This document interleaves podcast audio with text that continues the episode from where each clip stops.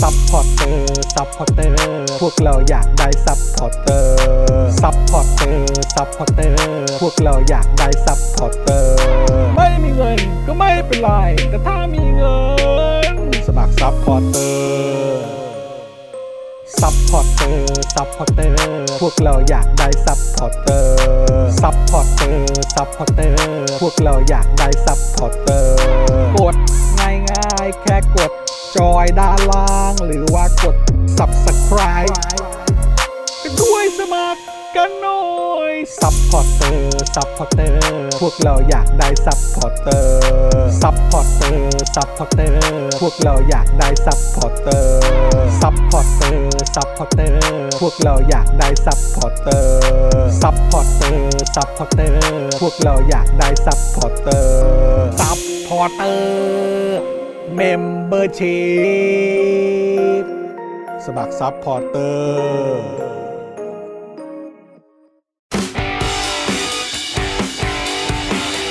Daily t o p i c กกับจอห์นวินยู สวัสดีครับคุณผู้ชมครับ ต้อนรับทุกท่านนะครับเข้าสู่ Daily Topics นะครับประจำวันที่ 4 กรกฎาคม 2565 นะครับ อยู่กับผมจอห์นวินยูนะครับนะฮะจอห์นอีอีนะครับ แล้วก็แน่นอนนะครับ วันนี้อยู่กับเดอะเจนอักษรด้วยนะครับ สวัสดีครับคุณผู้ชมครับ มาแล้ว แล้วเดือนใหม่เดือนใหม่ เดือนใหม่จริงๆเดือนใหม่ ไม่น่าเชื่อว่าเดือนเจ็ดแล้วว่าปีนี้ ครับผม ทำไมมันผ่านไปเร็ว มัน มา ก็ ก ผ่านไวนะครับเหมือนกับอายุของพวกเรา ใช่ อะไร ที่เพิ่มขึ้นมาทุกปี เดี๋ยวก่อน พวกเราทุกคน เดี๋ย แห วละก่อนอายุเท่าไหร่ดีสามสิบสามดีก ว่า เมื่อก่อนเนี่ยจะบอกว่ายี่สิบเจ็ดแต่รู้สึก เออ ว่าไกลไปละสามสามก็ได้ สามสามกำลังดีนะสามสามกำลังดีนะครับอ่าวันนี้อยู่กับคุณปาล์มบิมโดนต่อยนะครับ หรือว่าคุณ อ้าว ปาล์ม ปาดึกล์มอะไร ดึกงานดีนะครับ แล้วก็คุณไทนี่กะดึกนั่นเองนะครับนะฮะแล้วก็ดูแลการร้านแล้วก็ร่วมจัดรายการกับเรานะครับ อาจารย์แบงค์มองบนถอนในใจไปพลางๆนะครับเออ สวัสดีครับอาจารย์แบงค์ครับ สวัสดีคุณผู้ชมทุกท่าน สวัสดีครับ ด้วยนะครับ ต้อนรับเข้าสู่วันจันทร์ของเดือนใหม่ ครับผม โอ้โหสุดยอดไปเลย เดือนนี้ที่มีวันหยุดสิบห้าวันนะคุณผู้ชม เออวันหยุดเยอะมาก ครับ เออ นี่แต่รวมเสาร์อาทิตย์นะ ใช่ เออ ใช่ใช่อ๋อคุณไอ o v ฟกิงคองบอกว่า ID4 เหรอ เออ ทำไมอ่ะ ก็ อ๋อใช่วันนี้ เออวัน Fourth of ชาติ July วันชาติสหรัฐเหรอ อ๋อ เออนะครับ แต่ว่าเราเร็วกว่าหน่อยของเขายังไม่ เออ ถึง ของเรานี่หลายคนก็บอกว่า 24 มิถุนาเนี่ยเป็นวันชาติได้ไหม อืม ใช่ เออนะครับ ก็แบบว่าช่วงเอ่อเขาเรียกว่าเป็นวันเปลี่ยนแปลงการปกครองเนี่ย ใช่ เออเราควรจะนับว่าเป็นวันชาติดีกว่าไหมเออ ตัวคุณเพนกวินก็โพสต์เองด้วย ครับ ในท ค วิ รับ ตเตอร์บอกว่า อืม วันที่ 24 มิถุนายนนั่นแหละ อืม วันชาติ อย่าให้ อืม ใครมาหลอกเรา เอออ อะไรอย่างเงี้ยก็มีเหมือนกัน มันน่าจะเหมาะกว่าหรือเปล่า ครับ นะนะก็เอ่ออันนี้ก็เป็นเขาเรียกว่าอะไรนะเหมือนแบบช่วงใกล้ๆกันนะ อ่า เออนะของแบบเดือนมิถุนากับกรกฎาก รกฎาคมใช่ นะครับก็น่าสนใจดีเหมือนกันนะครับ ครับ อ่ะคุณผู้ชมใครมาแล้วนะครับ ก็อย่าลืมคอมเมนต์ทักทายเข้ามาได้นะครับ จะได้มาเช็คสถานะการเป็นเมมเบอร์และสปอร์เตอร์กันด้วยนะครับ คุณผู้ชมแล้วก็เอ่ออย่าลืมนะครับ ถ้าเกิดเข้ามาแล้วก็ช่วยกดไลค์กดแชร์กันด้วยนะครับ ครับ นะฮะ ผม คุณบอลบอกว่าเช็คเมมเบอร์ใช่ไหมฮะ อ่านะครับในอะไรนะ ใน ในอะไรในเออ ใน เช็ค ต เม ก ม กันไหม เบอร์กันในเอ๊ะผมไม่แน่ใจคืออะไร ติ๊ก นะค ต็ รั อกไม่ใช่เหรอ เออไม่น่า ตอก ใช่ กออะไรเงี้ย นะครับ คุณอาก็บอก อุ้ยคุณปาล์มเปลี่ยนหลังคาเหรอครับ คุณปาล์ม โชว์ไหม เปลี่ยนลังคาอ่า ถอด ใช่ ก่อนถอดถอดหู คุณ ฟัง ปาล์ม สิ เขาไปตัดผมมา คื นี่ อแล้ว เออ ตัดผมนี่ในจังหวะที่ไม่ดีนะฮะต้องพูดเลย ทำไมฮะ เพราะช่วงนี้ข่าวกินเกรียนกำลังมาแรง อ๋อ คนนี้ ใช่ครับ ไม่เป็นไรแต่คุณมี นี่ เขาเรียกว่าอะไร ถอดสิ มี เออ มีมัด มวย มัด มวย ด้านหลังนี่ ไม่มัน เออ กลัวไงถ้าไม่ไม่ดูว่ามัดผมอยู่แล้วมองข้างหน้าอย่างเดียวก็ เออ มันก็เกรียนเหมือนกัน เดี๋ยว นะ ภาพมันจะแบบว่า เอ๊ะเหมือนแบบ เดี๋ย อารวแบบ มณ์แบบ เอ๊ะปาล์มประกอบอาชีพอะไร เออ ไปเปลี่ยนป้ายอะไรหรือเปล่าออ เดี๋ยวคนเรียกกูปาล์มท่าราบนี่ก็จะ เออ วุ่นวายอีก ไปเปลี่ยนชื่อสะพานอะไรมาหรือเปล่า ไม่ได้ นี่ เลยไม่ได้เลย เออแต่ เปลี่ยนทำไมวะเปลี่ยนทำไม เออแต่คุณก็ไม่ได้ไปเอ่ออะไรนะขับรถกระบะวนไปวนมาหลาย อ๋ ร อเหร อ อบ อ่า ใช่ ใช่ไหม แล้ว เออ ผม ถือว่าโอเค ผมไม่ได้หัวเกรียนเป็นประจำด้วยไง อืม เออ ครับผม ดูลักษณะแล้วน่าจะหัวเกรียนเป็นประจำ ใช่ครับ ซึ่งไม่ใช่ผมอะไม่ใช่ผม หัวเกรียนเป็นเหมือนแบบอารมณ์วิชาชีพเลยนะฮะ เออ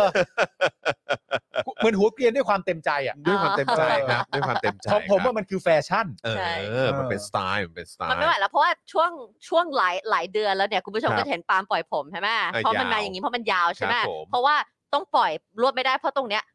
มันมันผมเป็ดอ่ะมันฟูอะเนื้ออกมามันบานออกมาแล้วมันทิ่มออกมาอย่างนี้ก็ต้องเอาผมยาวๆปิดแต่ตอนนี้แบบ รวบได้ละ เออดีดีดีดีดี เฮ้ย ดีนะฮะ เมื่อกี้มีการแจ๊ะว่ะ ฮะ เมื่อกี้มีการแจ๊ะหัวว่ะ เขาเรียกว่าเอ่ อ scratch แผ่น ออสคราชแผ่น เออครับ โอผมเโอเค นะฮะก็นึกซะว่าเอ่อมีภรรยาเป็นดีเจเฟสติวัล ถูกต้อง เออนะครับ ซึ่งเมื่อกี้เนี่ยต้องถือ ฟิกกะฟิกกะฟิกกะฟิก เมื่อกี้ต้องถือว่าเบามาก ครับ เพราะเด็กๆเราตบกันแรงกว่า อ่ะ นี้ ปกติตบใช่ไหม ฮะปกติตบกันเลยทีเดีย ต ว บอะไรทีเดียว เออนะครับ เอ อ่า อ อ๋อ นี่คืออะไรฮะ เขามีฉายาคุณด้วยนะ คุณปาล์มดึกดึกๆท่าราบเหรอ ไม่ไม่ไม่ไม่ใช่ ใช่ไหม ไม่ใช่ฮะ เออ ไม่ได้ไปเปลี่ยนป้ายนะครับ ไม่ใช่นะฮะ ไม่ได้ไปเปลี่ยนป้ายนะ ข้อดีคืออย่างน้อยก็มี ครับ ภาพวงจรปิดให้เห็นกันบ้างนะ ใช ฮะ ่ อันนี้ก็ ใช่ เป็นเรื่องที่เราบอกว่าแปลกใจ ก็ดีใจที่กล้องไม่เสียนใช่ะดีใจที่กล้องไม่เสียนะ คุณ รับ ก็เพิ่งโพสต์ทวิตเตอร์ถามไป ครับ เป็นการตั้งข้อสงสัย ครับ ว่าเกรียนเกรียนๆนี่อาชีพอะไร นั่นน่ะดิ แต่เดาไม่ออกหรอก เออ ไม่ใช่เดาอ ไม่ อก คือ หรอก ถ้าเกิดมาคนเดียวก็อาจจะเดายาก แต่เห็นเขา เออ มาเป็นมากันมากันเป็นหมู่ค ห ณะ มู่อ่ะ เอ เออ มากันสอง สอ ค ง น คน ใช่ ส ถ้า อง ไม่ คน ผิดเออ อ อยู่ สิบเจ็ดนาที เออ ใช่ ก็วนไปวนมาอย่างนั้นน่ะก็เลยว่าเอ๊ะยังไงนะ หรือ เรา มันเป็นเหตุผลอย่างนี้ป่ะ เออฮะ ที่กลุ่มนักเรียนเลวเนี่ย ครับ ออกมาเรียกร้องเรื่องทรงผมนักเรียน จะได้ไม่ ไม่อยากให้เข้าใจผิด ไม่อยาก นะ เข้าใจผิด เพราะไม่ใช่พวกกูแน่ ถูกต้อง ๆ ครั น่า บ จะเป็นอย่างนั้น ถูต้ มากกว่า ฮะเออนะครับอ่ะก็เดี๋ยวรอดูแล้วกันนะครับว่าความคืบหน้าจะเป็นอย่างไร อ่า จะมีรายละเอียดเพิ่มเติมมาอีกหรือเปล่า ใช่ เออนะครับ แต่เราก็แค่แค่กล้องไม่เสียเราก็ดีใจแล้ว ใช่ แค่กล้องไม่เสียแล้วงัดออกเร็วเนี่ย ครับ เราก็โอเค ดีใจ โอเค ดีใจนะครับ อืม นะฮะซึ่งตอนทีแรกเนี่ยก็เอ่อตอนที่เห็นเนี่ยเข้าใจว่าเป็นเช้าวันเสาร์ ครับ ค่ะ เช้าวันเสาร์ก็นั่งอยู่กับอาจารย์โควิดก็คืออ ม เอ่อกับคุณพ่อนะแล้วก็ก็นั่งนั่งดูทวิตเตอร์แล้วก็นั่งคุยข่าวนั่งคุยนั่นนู่นนี่กันไปอะไรอย่างเงี้ยแล้วก็พอเอาให้คุณพ่อดูคุณพ่อก็เฮ้ยจริงเหรอวะ อ่า อะไรเงี้ยก็เอาให้ดูแล้วตอนทีแรกก็คิดว่าเหมือนแบบมีการเปลี่ยนแบบเพอร์ม n เนนต์อ่ะ อ๋อ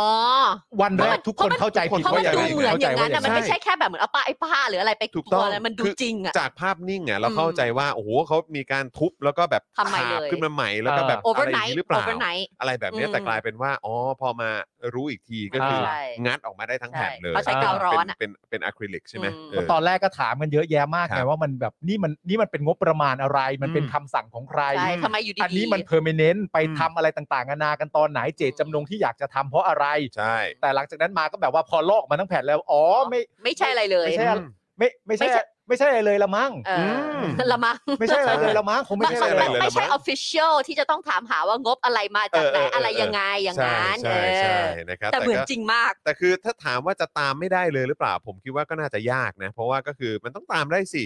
ร้านที่รับท อืม ำคือร้านไหน นะมัน ใช่ไหมครับ มันน่าจะสาวกลับ มั ไปได้ มันต้องมีที่มาที่ไป ใช่ อะ เออ เออร้าน หรือว่า ที่ สอง ทำ คนนั้นเขาทำเอง ไม่ผมผม ไม่น่าป่ะใช่ป่ะเออ ผมบอกคุณผู้ชมอย่างนี้ฮะ ครับ เรื่องเนี้ยง่ายฮะ ครับ เรื่องเนี้ยง่าย แต่อยู่ที่ว่าจะตามหรือเปล่า อืม เรื่องเนี้ยง่าย ถ้า อืม เกิดมันยากอ่ะ อืม ก็แปลว่าเรื่องมันไม่ง่ายฮะ ในความเป็นจริงเรื่องนี้ควรจะง่าย ครับผม แต่ถ้าเกิดมันยากขึ้นมาก็ ก็แปลว่าเรื่องนี้มันไม่ง่ายอะฮะ นั่นน่ะสิครับเออแล้วอีกอย่างก็คือว่าเออก็มีการเหมือนเหมือนเข้าใจว่าไปแจ้งความแล้วนะ ใช่ ค่ะ ใช่ไหมครับเพราะฉะนั้น ใช่ มันก็ต้องมีการดำเนินการต่อ ใช่ ใช่ มัน นะ ก็ ครั ต้ บ องสาวอย่างที่บอกมันมีทั้งคนทำมีกล้องไม่ใช่แค่มุมเดียวที่เห็นมันก็ต้องแบบอ่ะไม่รู้รอดูกั อ่ะ น เดี๋ยวรอดูเดี๋ยวรอดู แต่คุณ ชม ผู้ชมเห็นด้วยกับผมไหมฮะ ครับ เรื่องนี้มันง่ายฮะ อืม ง่าย เรื่องนี้มันง่ายจะตาย อื ฮะ ม คือจริง ๆ แล้วเราก็น่าจะรู้กันอยู่แล้วแหละประเทศนี้เนี่ยเออไอ้ เออ เรื่องง่ายๆเนี่ยถ้าทำให้มันเป็นเรื่องง่ายเนี่ย มันก็จะ ง่าย มันก็ง่ายเอไงอแต่แต่ แต่ ใน บ้าน ช่วง เราไม่ 8ป ใช่ ดเก้า เนี่ย ปีที่ผ่าน เออ มาชอบทำเรื่องง่ายๆให้มันเป็นเรื่องยาก ใช่ เออนะครับ เดี๋ยวก็ดูซิว่ามันจะง่ายหรือเปล่า ใช่ถูกต้องนะครับอ่ะก็เดี๋ยววันนี้เดี๋ยวเราก็จะมีคุยเรื่องนี้ด้วย ใช่ นะครับเดี๋ยวเราจะคุยกันประเด็นที่ว่าตำรวจเร่งหาตัวผู้ติดป้ายชื่อสะพานท่าราบนะครับแล้วก็เดี๋ยวเราจะมาย้อนดูการอุ้มหายของสัญลักษณ์ที่เกี่ยวกับคณะราษฎรด้วย ครับ นะ ผม ครับมีเยอะแยะจริงๆครับ ค่ะ แล้วก็เกิดขึ้นใน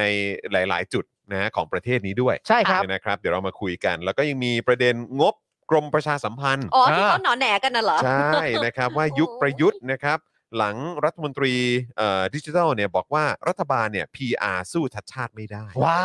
ย อ่าเดี๋ยวต้องมาดู ตัว หน่อย เล ว่า ขตัวเลขก็แบบเป็มีงบนเท่าไหร่ พัน วะ ล้านสองพันล้านอะไรไม่ เออ ใช่หรอกแต่สู้ชาชาติไม่ได้ ชัดชาติที่ไลฟ์ผ่านแพลตฟอร์มแบบฟรีๆเนี่ยนะ ใช่ เออนะครับอย่าง Facebook หนอน เนี่ย แหน่มากเลยตอนอ่านข่าว ก็ เย นั่น คื น่ะ อแบบ ดิมันคือ เรามี งบประมาณ เงินเท่าเนี้ยแต่ซื้อ เท่าไหร่กันหนอ เออ เดี๋ยวมาดูกันหน่อย ใช่ นะครับแล้วก็มีงบประมาณ ย้ ที่ อนหลังด้วยนะ ที่อยู่ในกรมที่เป็นเขาเรียกว่าหน่วยงานที่เกี่ยวกับการประชาสัมพัน โด ธ์ ย โดย ต ต ร รง ง ใช่ การ PR โดยตรง ใช่ ใช่ ไม่ได้เอามาเป็นงบรวมๆที่ต้องแบ่งจ่าย ถูกต้อง เลยนะ นี่คือของเขาเลยนะ ถูกต้อง เดี๋ยว นะ รอ ครับ ดู เดี๋ยวเรามาดูกันนะครับนะฮะแล้วก็เอ่อ อ่ะ อ ไหนๆสีมาใช่ไหมก็ต้องพูดถึง Miss Universe Thailand ใช่ไหม เออควรจะคุยกันหน่อยเนาะนะครับ เพราะว่า อืม เอ่อเท่าที่ ลองเช็คดูเนี่ยดู อืม กระแสหรือว่าประเด็นนี้เนี่ยถูกหยิบยกขึ้นมาพูดถึงกันเยอะมาก อือหือ อ่า ในโลกออนไลน์ อืม บ้าน ครับ เรานะเออนะครับเพราะฉะนั้นก็เดี๋ยวคุยกันหน่อยดีกว่านะครับ ใช่ เกี่ยวกับเรื่องของดราม่า Miss Universe ค่ะครับ Thailand 2022 นะครับประเด็น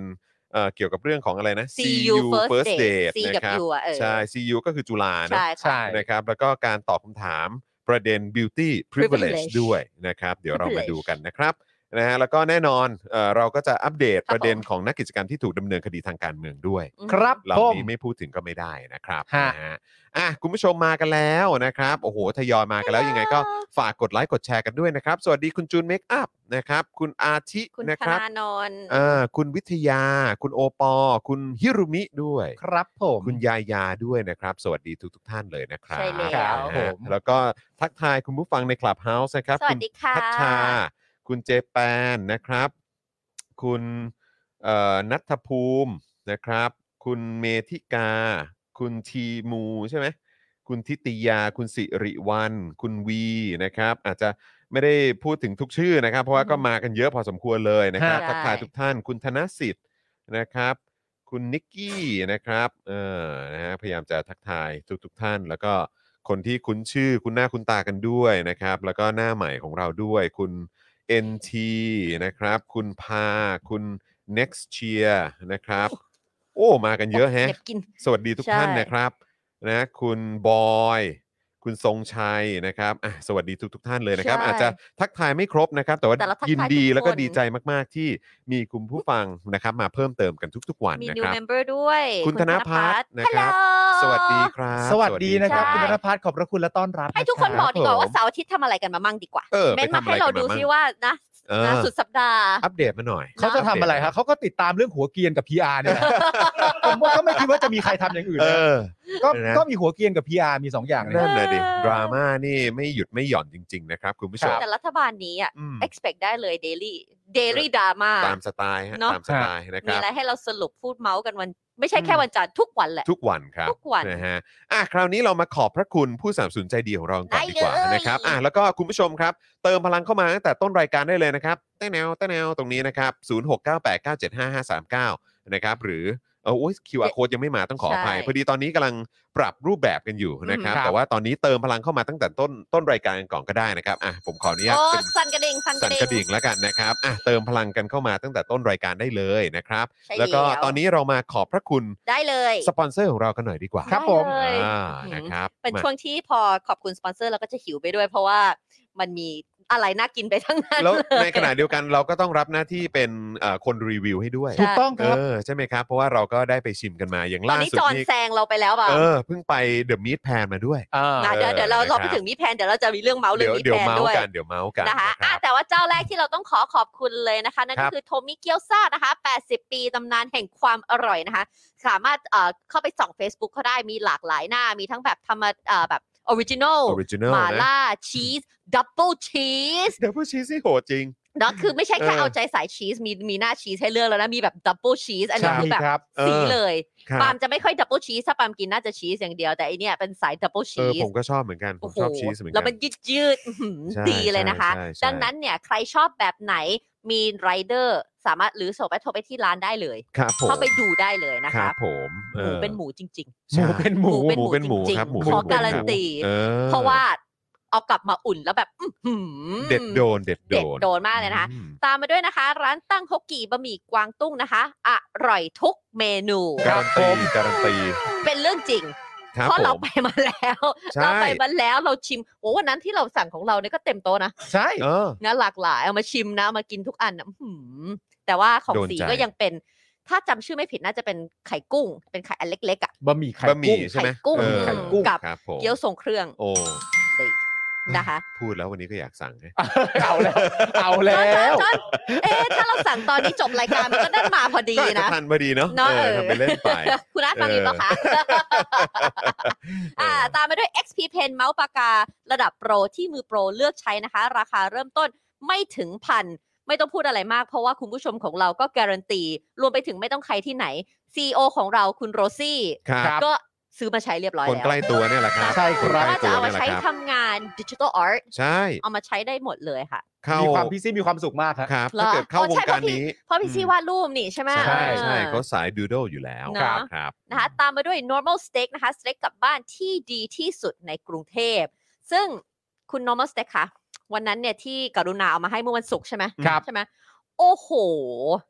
สเต็กเป็ด ครับ จอนได้กินยัง อ๋อกินแล้วครับ มันดีมาก โดนใจ เลย ครับ แล้วมันเป็นแบบ smoke duck อะ อืม มันมีกลิ่น smoke อะ อืม โอ้โห มัน unexpected คือตอนแรกเราก็คิดว่าเป็นแบบสเต็กเป็ดใช่ไหมแบบว่า อืม รสเป็ดแต่นี่คือเหมือนมันมีแบบรส smoke รสแบบ ใช่ แบ แล้ว บ ก็ ว่า ตั ควันๆน่ะแล้วแบบ ซอสส้มของเขานี่ก็ โอ้โห โดน มิน ใจ ที่หวานหวานๆแบบ เออ ลงตัวครับ ก็สมแล้วที่เขา อร่อยมาก ใช้เวลานะครับใน คิด กา ค้ ร น เอ่อ นี่เงียบเลยเดี๋ยวนี้คิดอยู่ คิด รู้เลยอะ เออคิดสูตรนี้ตั้งสองสามปีนะ นี่รู้เลยว่ากำลังคิดถึงรสชาติเป็ดอยู่ แล้วก็ความนุ่มของของ ใช่ ตัวสเต็กเป็ด แล้วก็ ชื่อเต็มๆคือสเต็กเป็ดย่างแมนฮัตตันคนะค รั รั บบ ผม ใช่แล้วก็กินคู่กับเขาวเหนียวเป็นสปาเกตตี้นะแล้วแบบ เออไปโดนกันนะ ไปโดนกัน ไปโด แนะนำ กัครับ แนะนำเลย ไปโดน ใคร กัน ที่ ค แบ รับ บว่ากินเป็ดนะ รับรอง ลอง ว่าไม่ผิดหวังครับ ใช่นะคะ ตามมาด้วยนะคะ Oasis Coffee ร้านการ้านกาแฟบรรยากาศยุโรปนะคะ นั่งชิลได้ 24 ชั่วโมงเลยนะคะ ที่สาขาห้วยขวาง อืม ไปได้เลยนะคะ ทั้งคอกาแฟไม่กาแฟคอขนม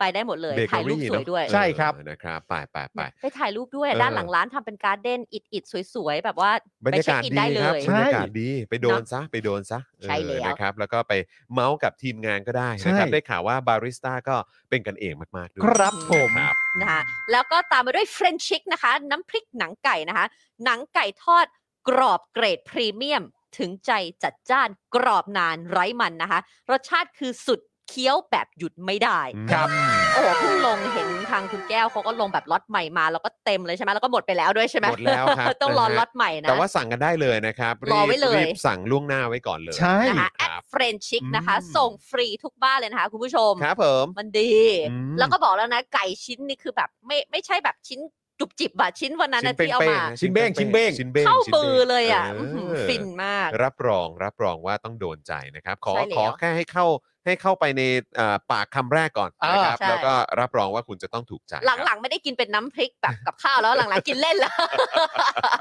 ล่าสุดพ่อหมอเพิ่งรีวิวไปนี่ ใช่ กินยังไงให้ไม่เปื้อนมือ ใส่ใส่แก้วอะอืมแต่ว่าพี่แอมเป็นคนกินอะไรแล้วดูน่ากินไปทุกอ ครั ย่า บ ง ดูอร่อยครับจงๆนะดูอร่อย ครับนะฮะ นะคะ อืม ตามไปด้วยนะคะ ผงกล้วยน้ำว้าดิบออร์แกนิกตราน้ำว้านะคะ ช่วยส่งเสริมความแข็งแรงระบบทางเดินอาหาร ลดกรดไหลย้อนนะคะ อืม เข้าไปดูได้ที่น้ำว้าพาวเดอร์ รู้สึกว่าเขาเขามีหลายรสชาติด้วยนะ เหมือนมีซินนามอนมีอะไรด้วยนะ อบเชย ใช่ แล้วแต่ว่าสูตรว่าคุณต้องการที่จะแบบว่าให้ให้บำรุงทางด้านไหน ถูกต้อง และ ค ที่ รับ สำคัญอิ่มท้อง เออใช่ ใครที่แบบว่ากำลังดูแล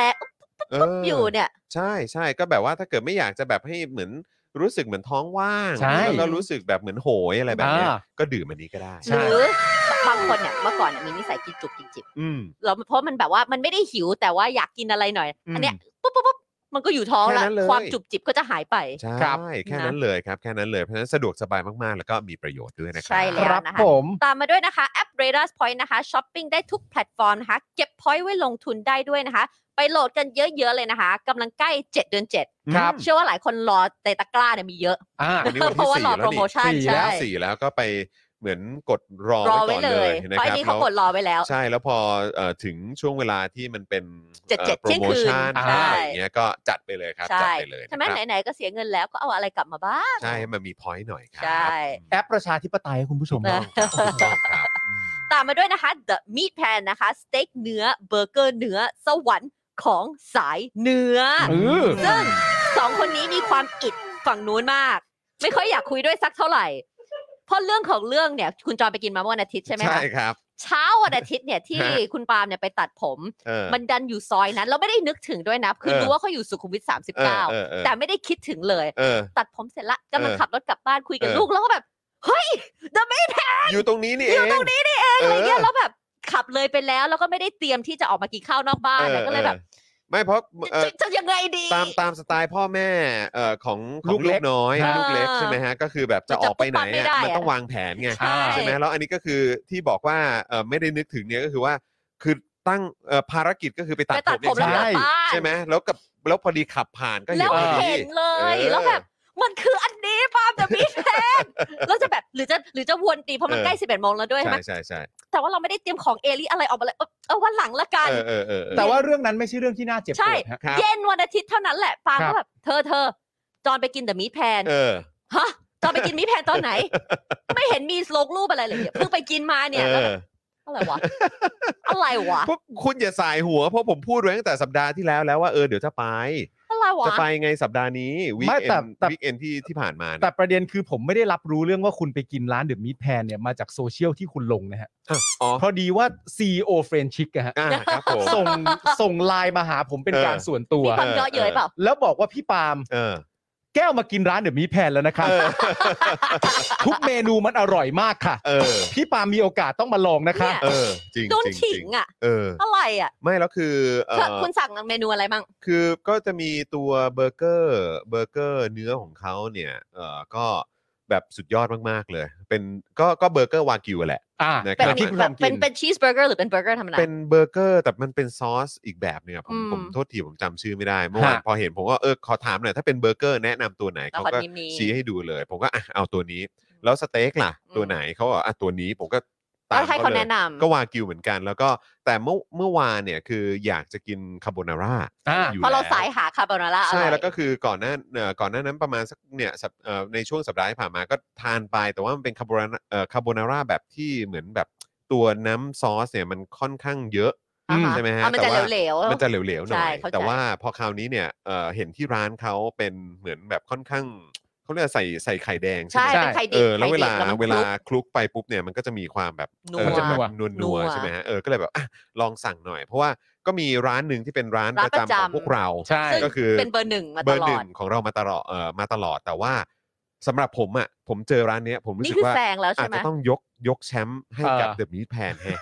คือตอนนี้เนี่ย เออ คือเชื่อเปล่าว่าคาโบนาร่าร้านที่ที่เรา อืม พูดถึงเนี่ยนะ อืม คือเป็นเป็นหนึ่งในดวงใจมาหลายมาเกินเกือบเกือบเกิน 5 ปีแล้วอ่ะคือ เออ เวลากินที่อื่นก็จะถูกเปรียบเทียบกับร้านนี้ แล้วไม่มีใครเคยชนะ ใช่ คุณจอนกำลังบอกว่ามีดแพนเนี่ยขึ้นมาอยู่อย่างนี้แล้ว คือต้องยอมแล้วแหละ ปั๊ เพ บ ราะว่า อันนี้เราต้องไป ข้อความที่ผมส่งไปหาคุณปาล์มเนี่ย เออ ก็คือส่งไปบอกว่าปาล์มกูว่าเราได้แชมป์ใหม่แล้วว่ะเ คืออั นเนี้ยแบบเชื่อ ไม่ รู้ว่าเขาอร่อยแต่แบบ มึงก็ รู้ป่ว ส่งมา แบบ หากูว่าปาล์มจบแล้ว จบแล้ว จบแล้วปาล์ม จ เสีย บ แชมป์แล้วปาล์ม จบแล้ว ปาล์มเราเสียแชมป์แล้ว จริ เสีย ง แชมป์ ๆ แล้ว เรา ต้ ต้อง อง น ล นี้ อง อืม เพราะว่าแบบ ผมส่งไปว่าเราเรา อะไรวะ เวลาร้านไหนมี พิพ์ข้อควา จะต้องสั่งคาโบนาร่าเพราะเป็นสายชอบกินคาโบ ป นา ก็ ร่า จะได้วัดไง จะได้ ใช่ วัดแล้วก็เลยแบบ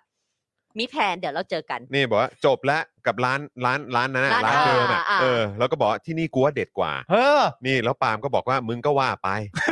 แล้วนี่ก็เลยส่งกลับไป เห็นไหม บอกว่า เดี๋ยวมึงมีโอกาสมาโดนเนี่ย กูว่ามึงอ่ะเห็นด้วยกับกูแน่นอน เออ เออเนี่ยผมส่งไปอย่างเงี้ย แต่เห็น คบ รูป ออแล้วก็ เนี่ย ส่งรูปไปให้ดู ใช่ เออนะครับ คือ เอา รูป แต่เอาจริง ๆ ในความรู้สึกผมเนี่ย ผมไม่ได้มีข้อกังขาใดๆในร้านเดอะมิตแพนนะครับ ครับผม ผมแค่ไม่พอใจที่เพื่อนขิง นะ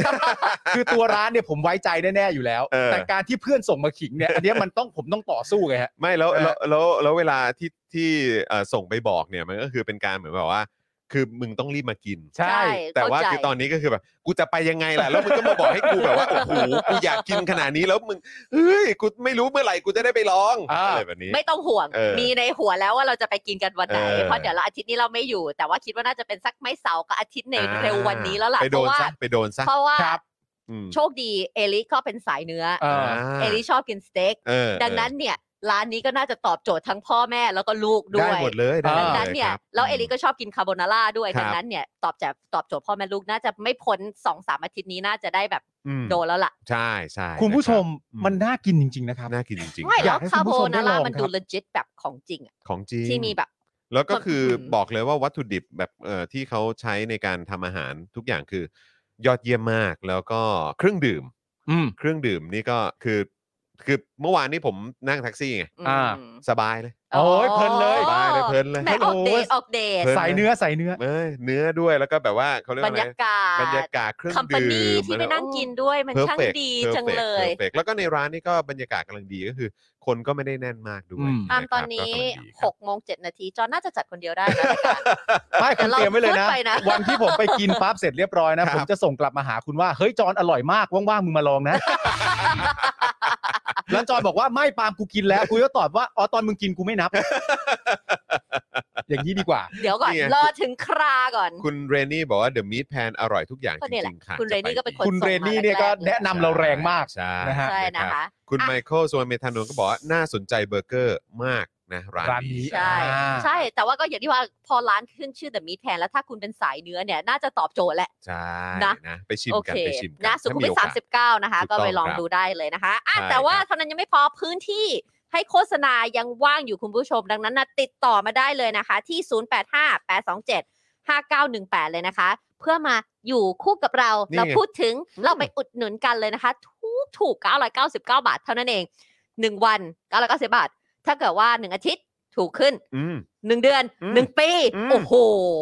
เรามีราคาเหมาให้ ครับ ผม เรามีราคาเหมาให้นะครับเพราะฉะ แล้ว นั้น คุณก็ไม่ได้ต้องมีร้าน รา หรือ คา อะไร เป็นกันเอง เรามาแบบ อืม ว่าเซ y h ัลโหลมาแบบว่าสเอ่อโปรโมท อืม ศิลปินที่คุณชื่นชอบ ครับ อยากจะทำบุญอยาก อืม อะไรเงี้ยมันได้หมดเลย ได้หมดเลยครับ ได้หมดเลย เพราะฉะนั้นใครสนใจนะครับ อยากจะมาซื้อโฆษณากับเราก็มีพื้นที่โฆษณาว่างอยู่นะครับ ติดต่อมาได้เลยครับ แล้วก็พอโทรไปปุ๊บ เสียงเอ่อที่ปลายสายเนี่ยน่าจะเป็นเสียงพ่อหมอเนี่ยแหละ ใช่ครับ นะครับพ่อหมอรอรับสายทุกๆ คนตลอดเวลานะครับ แล้วถ้าเป็นเสียงพ่อหมอกำลังกรุบกรุบๆอยู่นั่นแปลว่ากินเฟรนช์ ชิกอยู่นะฮะ ครับผมน่าจะเป็นอย่างนั้น ไปได้ น่าจะเป็นอย่างนั้น ครับ เป็นไปได้สูงนะครับ สวัสดีคุณคิมด้วยนะครับ คุณคิมก็เพิ่งเอ่อเอาคลิปตอนที่คุณพูดถึง JSL อ่ะ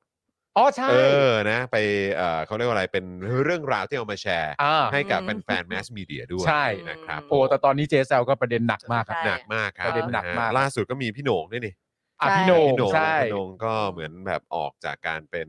เขาเรียก คอมเมนเตอร์ คอมเมนเตอร์ เขาเรียกว่า ใช่ เขาจะมีอยู่ประมาณ ค อ่า อลัมนิส columnist อ่า เขาจะมีอยู่ 3 4 คนเป็นคอลัมนิสต์มีคุณสิงห์ก็เป็น พี่เอ๋ พี่เอ๋มีนิ้วกลม ใช่ไหฮะ แล้วก็ปาปาเต้ด อ่าเอ่อพี่โหน่ง พี่โหนง พี่โหน่ง อะไรประมาณนี้ ใช่ แล้วผมล่าสุดผมเพิ่งดูข่าวว่าเออณตอนนี้ตัวพนักงานก็คือเรื่องเดินทางไปถึงทนายเดชาแล้ว ใช่ ยาวแล้วครับ นะครับ ยาวแล้วค ต้ รั อบ งรอดูนะ เดี๋ยวก็วัดกัน ติดตามกันไปนะครับนะฮะอ่ะโอเค คุณผู้ชมแต่ตอนนี้เรามาอัปเดตประเด็นของ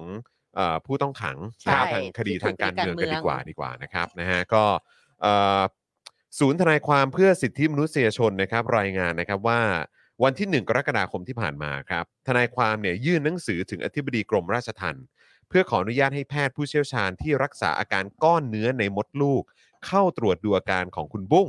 เพื่อให้ความเห็นและวางแผนการรักษาพยาบาลโดยด่วน อืม หลังจากที่คุณบุ้งเนี่ยมีอาการสุดหนักนะครับ จนต้องส่งตัวเข้าโรงพยาบาลราชทานตั้งแต่วันที่ 27 มิถุนายนที่ผ่านมา ครับ โดยวันนี้เนี่ยคุณใบปอและคุณบุ้งเนี่ยถูกขังมานานกว่า 63 วันแล้วนะครับคุณผู้ชม อืม และอดอาหารมากว่า 33 วันแล้วด้วย เกินเดือนแล้วนะ ถูกครับ ขณะที่คุณธีรวิทย์เนี่ยนะครับซึ่งมาจากกลุ่มทะลุแก๊สนะครับตอนนี้เนี่ยก็ติดโควิดใช่ไหมครับเราก็ อืม อัปเดตกันไปนะครับเอ่อแล้วก็ตอนนี้เนี่ยก็อดเอ่ออดอาหารมาแล้ว 16 วัน ครับ ซึ่งกลุ่มทะลุแก๊สรวม 14 คนเนี่ยถูกขังมาแล้ว 17 วันนะครับคุณ ครั ผู้ชม ผม นอกจากนี้ก็ยังมีคุณเพชรคงเพชรนะครับแล้วก็คุณตะคทาธรที่ถูกคุมขังจากการถูกกล่าวหาว่าครอบครองระเบิด อืม หลังจากทั้งสองคนเนี่ยเข้าร่วมกิจกรรมรำลึกยุติธรรมไม่มี 12 ปีเราไม่ลืม ครับ เมื่อวันที่ 10 เมษายนที่ผ่านมา โดยทั้งคู่เนี่ยเล่าให้ทนายฟังนะครับว่าตำรวจได้เข้ามาแจ้งข้อกล่าวหาเพิ่มเติม ว่ามีการใช้กำลังประทุษร้ายต่อเจ้าหน้าที่ อืม แต่เพชรและตะเนี่ยไม่ได้เซ็นรับรองเอกสาร เนื่องจากรู้สึกไม่เห็นด้วยกับข้อกล่าวหา ตะเนี่ยเล่าว่าขณะถูกจับเนี่ยนะครับเขาต่างหากที่ถูกเจ้าหน้าที่ทำร้าย อือหือ ครับ ถูกบีบคอจนหายใจไม่ออก ทนายที่ไปรับทราบข้อกล่าวหาให้ตนในวันนั้น ยังถ่ายรูปภาพร่องรอย การถูกบีบคอเอาไว้ นอกจากนี้ตนเนี่ยก็คือคุณคุณตะเนี่ยนะครับ ครับ ยังถูกเตะอีก 2-3 ครั้ง โอ้โห และถูกตบหัวด้วยนะครับ อืม คุณตาเนี่ยเห็นว่าการแจ้งข้อกล่าวหาของตำรวจเป็นการทำเกินกว่าเหตุ ไม่เป็นธรรมกับทั้งสองคน ซึ่งทั้งคุณเพชรและคุณตาเนี่ยถูกขังมาตั้งแต่วันที่ 11 เมษายนแล้วนะครับ ค่ะ ครับผม นี่ก็คือนอกจากจะ สองเดือนกว่า เอ่อมีการ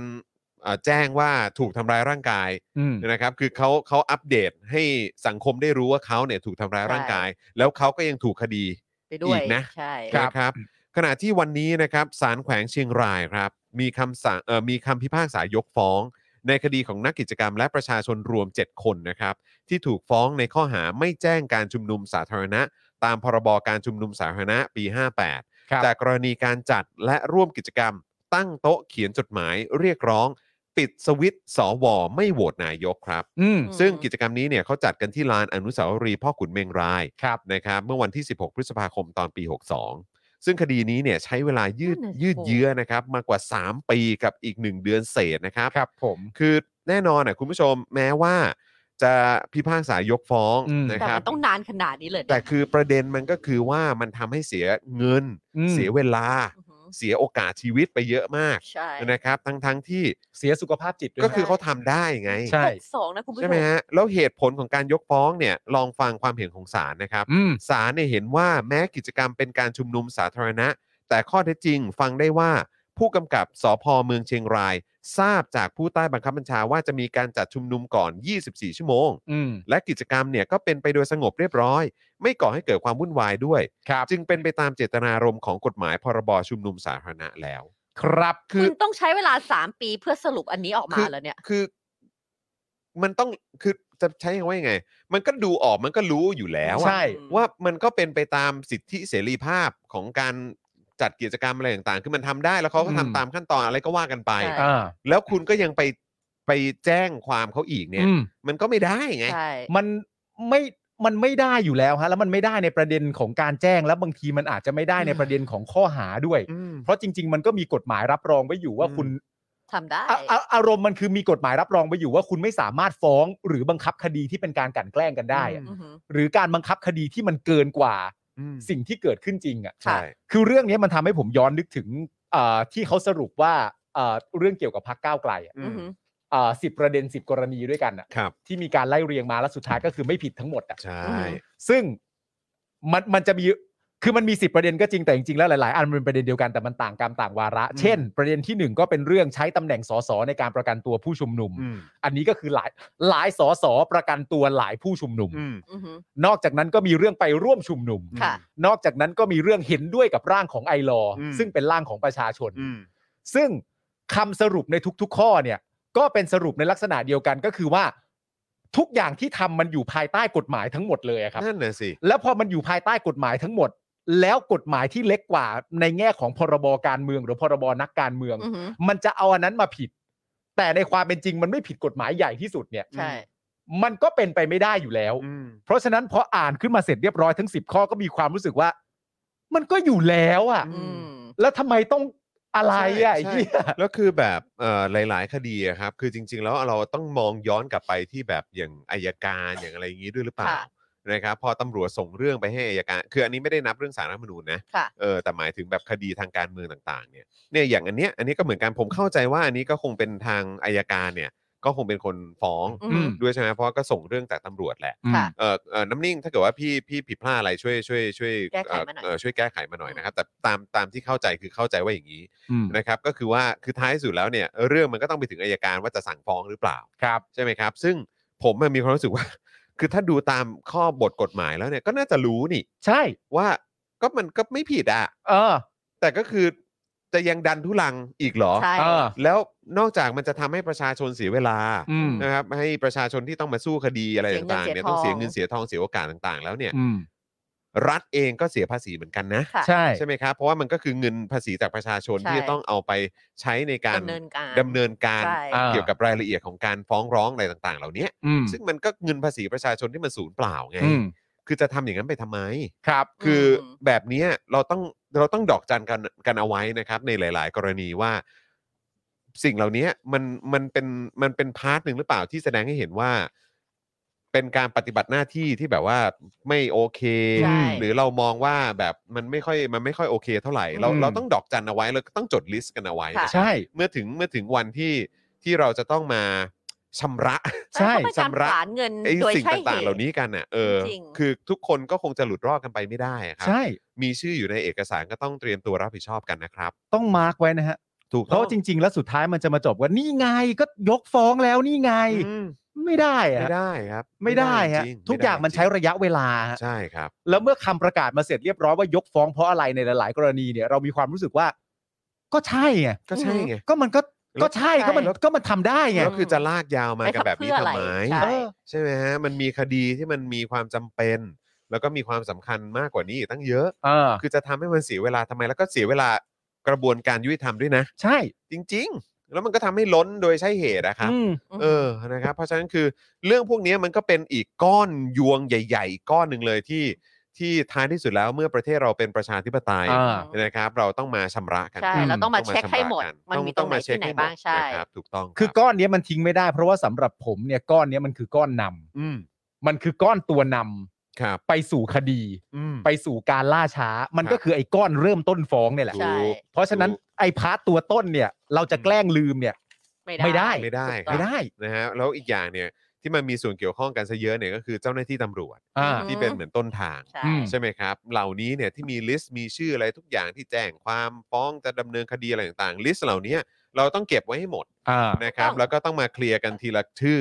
ทีละคน แล้วก็ ใช่ ในแต่ละการกระทำหรือว่าการดำเนินการ ใช่ อะไรต่างๆนะครับ เพราะว่ามันเกี่ยวข้องกับกับเงินภาษีประชาชนแม้กระทั่งกระดาษแต่ละแผ่นน่ะ ถูกต้อง ที่คุณใช้ในการที่จะส่งไป ใช่ ให้กับเอ่อประชาชนที่ถูกหมายเนี่ย อืม อันนี้มันก็เงินมาจากเงินภาษี ใช่ ประชาชน อย่างที่คุณจอ อืม บอกมันก็ต้องเริ่มต้นตั้งแต่ตำรว ใช่ จที่เป็นคนแจ้งแล้วมันก็อัพขึ้นไป ใช่แล้วก็มาถึง เรื่ๆ อายการมาถึงอะไร ใช่ ต่างๆ ก็คือมันก็ต้องไปกันหมดนะครั ใช่ บ ค่ะ นะฮะก็คือเข้าใจนะครับว่าบางทีมันเป็นเรื่องของอำนาจรัฐ ใครเป็นคนถืออำนาจรัฐตอนนี้อ่ะคุณเป็นข้าราชการมันก็อาจจะมีมันอาจจะมีเอ่อสิ่งที่มันทำให้คุณจะต้องปฏิบัติตามหรือหรืออ ม ต้องดำเนินการผมก็ไม่รู้เหมือนกันน่ะแต่ว่า อืม ท้ายสุดคือคุณจะต้องทำเพราะความจำเป็น คุณก็ต้องรับผิดชอบจากความจำเป็นที่คุณต้อง ถู ทำ กต้อง โอ้ ดั อ้าง ง แบ นั้ บ นก็แค่เนี่ย อ้างนั้นนะครับก็ ดัง แค่ นั้ นั้น นเนี่ย อื พอประเทศอย่างที่คุณจอบอกเราเป็นประชาธิปไตยอย่างแท้จริงแล้ว ม พวกคุณคุณเนี่ยต้องอย่าลืมว่าเราไม่ลืมพวกคุณ อ๋อแน่นอนค ทุ รั ก บ อย่างมันถูกจดถูกจำ อืม ถูกเขียนถูกถ่าย อืม ไว้ครบเรียบร้อย ก็ แล้ เนี่ยว ก็ไอ้พวก คุณจะไม่ได้ถูก พวกเอกสารจากทางสอนอหรือจากทางศาลอะไรต่างๆ ที่เนี่ยผมผมได้รับในช่วงในช่วง อือฮึ เอ่อปีสองปีที่ผ่านมา เก็บไว้หมดครับ ใช่ อืม ดังนั้นเนี่ย เก็บเข้าแฟ้มเลย ไม่มีใครลืม เตรียม แน่ ตัวน อน เลย ซึ่ง ใช่ ผมเชื่อว่า อืม ทุกคนนอกจากคุณเขาก็เก็บกันแบบนี้แหละฮะ ใช่ครับ เพราะว่าเขาก็รอวันนั้น มันจะเอาไปไหนอะฮะ ใช่ ก็ ใช่ คุณส่งมาให้เราอะ ถูกต้อง เราก็ คผม เก็บรักษาไว้อย่างดี ใช่ชื่อเจ้าหน้าที่ชื่อคนฟ้องอะไรมีหมดครับ ใ ชื่อคู่กรณี ครั ดั บ งนั้นพอหมดตำแหน่ วางระ ฟ้อง คุณ มาจากใคร ครับผ หมด ม วาระคุณอย่าคิดว่าทุกอย่างจบ ใช่ ถูกต้องครับการใช้อำนาจเนี่ย หรือการทำอะไรออกไปอ่ะ อืม มันย่อมมีผลกระทบกลับ ถูก มา ต้ อ อง ยู่แล้วนครั จะบอกกลับไปนอนบ้านอะไรอย่างงี้ไม่ได้นะ ไม่ได้ครับ กลับไปนอนบ้านไม่ได้เลยนะ กลับไปพักผ่อนแล้ว เออ จะ ม่ กลับไปนอนบ้านไม่ได้ จะบอกว่าจะกลับบ้านเก่าก็ยังไม่ได้นะ ไม่ได้ครับ มันต้องชำระคดีกันก่อน ครับผนะฮะ มนะฮะ โอเค ก็อย่าเพิ่งอย่าเพิ่งกังวลว่าจะมีคนมาต่อยหน้า ใช่ หมายถึงมีคนบางคนก็บอกว่าอุ้ยแบบกลัวเหมือนกันไปเดินไหนคนเดียวเหรอจะมีคนมาต่อย ถึง ห ต้อ น้าง มี 2,000 กว่าคนคุ้มครองไง ใช่แต่ เออ ว่าคือเรื่องนั้นน่ะเป็นเรื่องที่ที่เป็นเพียงเรื่องเดียวที่คุณต้องกังวลน่ะ ใช่ มันยังมีอีกเยอะแยะมากมายครั ใช่ นะฮะที่มีคนเขาต้องรอชำระบินกับคุณ เช็คบินกับคุณ อุ้ยมันดูไร้เดียงสาดีเนอะ ใช่ ว่าเขามีความรู้สึกว่าสิ่งที่เขาต้องกังวลมากที่สุดคือการกลัวโดนต่อยหน้า อืม มันฟังดูไร้เดียง ใช สานะ ่อืมแต่ละอย่างนะมึงนะ มีอีกเยอะมีอีกเยอะ มีอีกเยอะเตรียมตัว เตรียมตัวเลยอืมนะครับนะฮะคุณ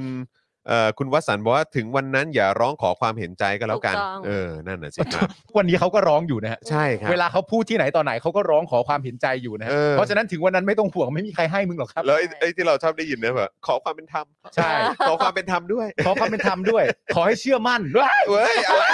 ใครเชื่อมั่นอะไรมึง ใครไม่เชื่อมั่น เออครับผม เออ นะพวกกูนี่สายแก้แค้นนะไม่แก้ไขนะ ใช่ เออครับผม แล้วบังมันบังเอิญมันมีแบบว่ารายการช่วงนี้ด้วยไงครับ มันมีรายการหนึ่งไม่รู้มึงรู้จักหรือเปล่า เออ ไอรายการเนี้ย เออ เวลามีเผด็จการตายอ่ะ เออ แม่งชอบเปิดเพลงเชี ใช ยร์ ่เออ คุณผู้ชมผมไม่รู้ว่ารายการอะไรนะครับแต่ไอรายการเนี้ยเวลาเวลาเผด็จการตายหรือ เออ ติดคุกหรืออะไรต่างๆนานาหรือได้ต้องชำระหนี้ชำระแค้นอะไรอย่างเงี้ย ครับ ไอรายการเนี้ยมันชอบเปิดเพลงเชียร์ โอ้ยฟินครับ คุณผู้ชม เออ ไปติดตามรายการนี้ ไป กัน ดูรายการนี้นะ เออ รายการมันชื่อเดย์เดย์เดย์อะไร สักอย่างใช่ไหม เออ อะไรท็อปท็อป ติ๊กติ๊ก เอ ติ๊กอะไร อ อะ เออ อะไรอย่างเงี้ย เดลี่ท็อปนิวเอ้ยไม่ใช่ เออไม่ใช่ฮะเออครับผม นั่นแหละฮะ นะ มัน ฮะ รอติดตาม ดูฮะไอรายการนี้มันไม่ค่อย ไม่ค่อยเกรงใจเท่าไหร่ ไม่ค่อยเกรงใจ แปลกเนี่ยไม่ค่อยเกรงใจ หลาย ๆ คนเขาแบบว่าแบบอารมณ์แบบเหมือนเคารพความเป็นแบบเอ่อมนุษย์ เออ ใช่ไหมเคารพความแบบอารมณ์แบบเอ่อเมื่อมีการสูญเสีย เออ อะไรต่างๆนานา ครับ ทุก ผม ทุกคนเหมือนเขาพูดว่า ทุกคนไม่เป็นลูกใครก็เป็นพ่อใคร เออ ทุกคน ครับ ไม่เป็นแม่ใครก็เป็นลูกใครอะไร ใช่ อย่างเงี้ย ใช่ใช่ เพราะฉะนั้นเขาก็จะเคารพอะไรต่างๆนานานี้บ้าง อืม แต่ไอ้รายการเยี่ยนี่ไม่ค่อยสน ครับ ใจ ผมถูกต้อง แปลกมากผมแปลกรายการนี้มา ครั ก บผม ฮะ นะฮะยังไงยังไงก็ต้องโดนฮะเออ เออ ครับนะฮะอ่ะคราวนี้มาที่งบ PR บ้างดีกว่า ข่าวนอนแหน งบ ข่าวนอนแหน PR มา อ่ะใครใครใครอยากดูแลข่าวนี้ นี่ผมจัดการให้ นี่ไงเดี๋ยวเดี๋ยวเดี๋ยวเขาเอาเรื่อง Miss Universe อ๋อโอเคนี่นี่แต่ เออ Miss Universe นะ ใช่ โอเคได้เลยนะฮะ คือ ตอนแหนมา เรื่องหนอแหนประจำ ประจำวีค ประจำสุดสัปดาห์ ครับผม แล้วกันนะฮะ เออ ก็คือว่าคือณตอนนี้เนี่ยนะฮะมันมีการเปิดงบครับ ครับ เปิดงบกรมประชาสัมพันธ์ ใคร ครับ เปิดด้วยนะ เอ่อใครเปิดคืออะไร ก็เนี่ย คนที่ออกมาพูดถึงอ่ะ ไอคนที่พูดถึงนั่นมันเรื่องนึง อ่ เขาก็ไม่ได้พูดถึง เพื่อต้องการจะให้มันไปทางเปิดมาดูซะหน่อย อ่า แต่ว่ามันเป็นเขาเรียกว่าอะไรแบบมันมันมันดันเป็นแบบดาเมจที่ตามมา เออ ครับ เอ ผ อ ม ใช่ก็ดันพูดออกไปอย่างนั้น ใช่ นะมันก็เลยมีมีอะไรแบบว่าสะท้อนกลับมาที่จะทำให้หน้าแหกกันนะนะครับ ผม ครับผม ก็คือเปิดเอ่องบกรมประชาสัมพันธ์ในยุคประยุทธ์นะครับ ครับ หลังรัฐมนตรีว่าการกระทรวงดิจิทัลเนี่ยอ้างว่ารัฐบาล PR สู้ชัดชาติไม่ได้ อืม นะครับผมหลังจากที่คุณชัยวุฒินะ ชัย ฮะ วุชเหรอชัยวุช ชัยวุฒิเนี่ยนะครับ ใส่บุช ชัยวุฒินาตาชาธนาคมา แหมไปเรียกเขาเป็นนาตาชาได้ไง จริงนะ เพ มึ ราะ ง เขาชี้โพรงใช่ไหม เขาไม่ได้เขาไม่รู้ตั้งใจชี้โพรงหรือเปล่า แต่ถ้าชี้ก็เนียนมาก เออ ม อันนี้กูส่งเสริมนะ นั่นน่ะดิ กูอยากให้เขาทำแบบนี้บ่อย เออ ๆ แต่สำหรับกูอะกูว่าเขาเป็นนาตาชา นั่นน่ะดิ เขาให้สัมภาษณ์นะครับ เรื่องการจัดระเบียบสายสื่อสารที่จะมีการไปพูดคุยกับคุณชัดชาตินะครับผม ซึ่งประเด็นคือเล่าให้ฟังง่ายๆแบบนี้ละกัน ผมเชื่อว่าทุกคนก็ติดตามอยู่แล้ว ก็คือ คุณชัยวุฒิเนี่ยนะครับ ครับ เขาก็บอกประมาณว่าไอ้เรื่องสายสื่อสารเอาลงดินอะไรต่างๆ นานาเนี่ย อืม รัฐบาลเนี่ยก็ทำมาตลอดอย่างต่อเนื่องอยู่แล้ว อืม ทีนี้คุณผู้ชมก็ไปวัดกันที่ผลงานได้ ใช่ ว่าผลงานมันประสบความสำเร็จมากน้อย เขา แค่ไหน บอกว่าสุขุมวิทหนึ่งถึงเจ็ดสิบเจ็ดอะไรลงหมดแล้วอะไรอย่างงี้ด้วยนะ เขาบอกเขาทำมาเยอะแล้ว ขาทำมาเยอะแล้ว ประมาณนั้น ต้องใช้งบประมาณนะเธอ เออแต่ประเด็นที่ตามมาที่มันเป็นประเด็นใหญ่ก็คือว่าคุณชัยวุฒิเนี่ย ดันไปพูดว่าอาจจะเป็นเพราะฝั่งของรัฐมนตรี หรือมานนายกรัฐมนตรี หรือข้าราชการเนี่ยอาจจะนำเสนอเรื่องเกี่ยวกับประชาสัมพันธ์ หรือว่า PR เนี่ยไม่เก่งเท่าคุณชัดชาติ อื มันดันมีประโยคเนี้ยลั่นออกมา เออ แต่ตัวเขาเองเนี่ยก็บอกด้วยนะว่า มันก็เป็นเรื่องที่เราเนี่ยจะต้องเห็นเหมือนเห็นตัวอย่างการกระทำที่ดีอะแล้วก็นำไปปรับใช้กับตัวเอง อืม ในภายภาคหน้า อืม เรื่องมันมีเท่านี้ อืม ประเด็นมันมีประมาณนี้เท่านี้เลย คือพูดประมาณนี้ ใช่ ประมาณนี้ ครับ ประมาณนี้คือเรื่องมันเกิดก็คือเรื่อง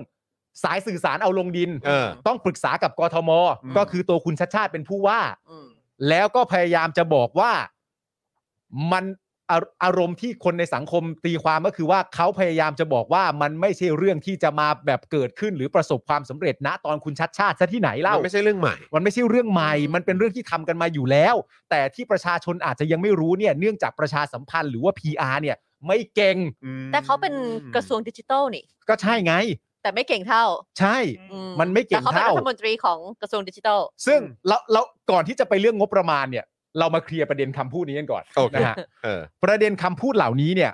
ก็ต้องบอกเลยว่าอย่างแรกเนี่ย ผมก็นับถือใจคุณชัยวุฒิ อืม เพราะว่าทุกคำที่คุณชัยวุฒิพูดเนี่ย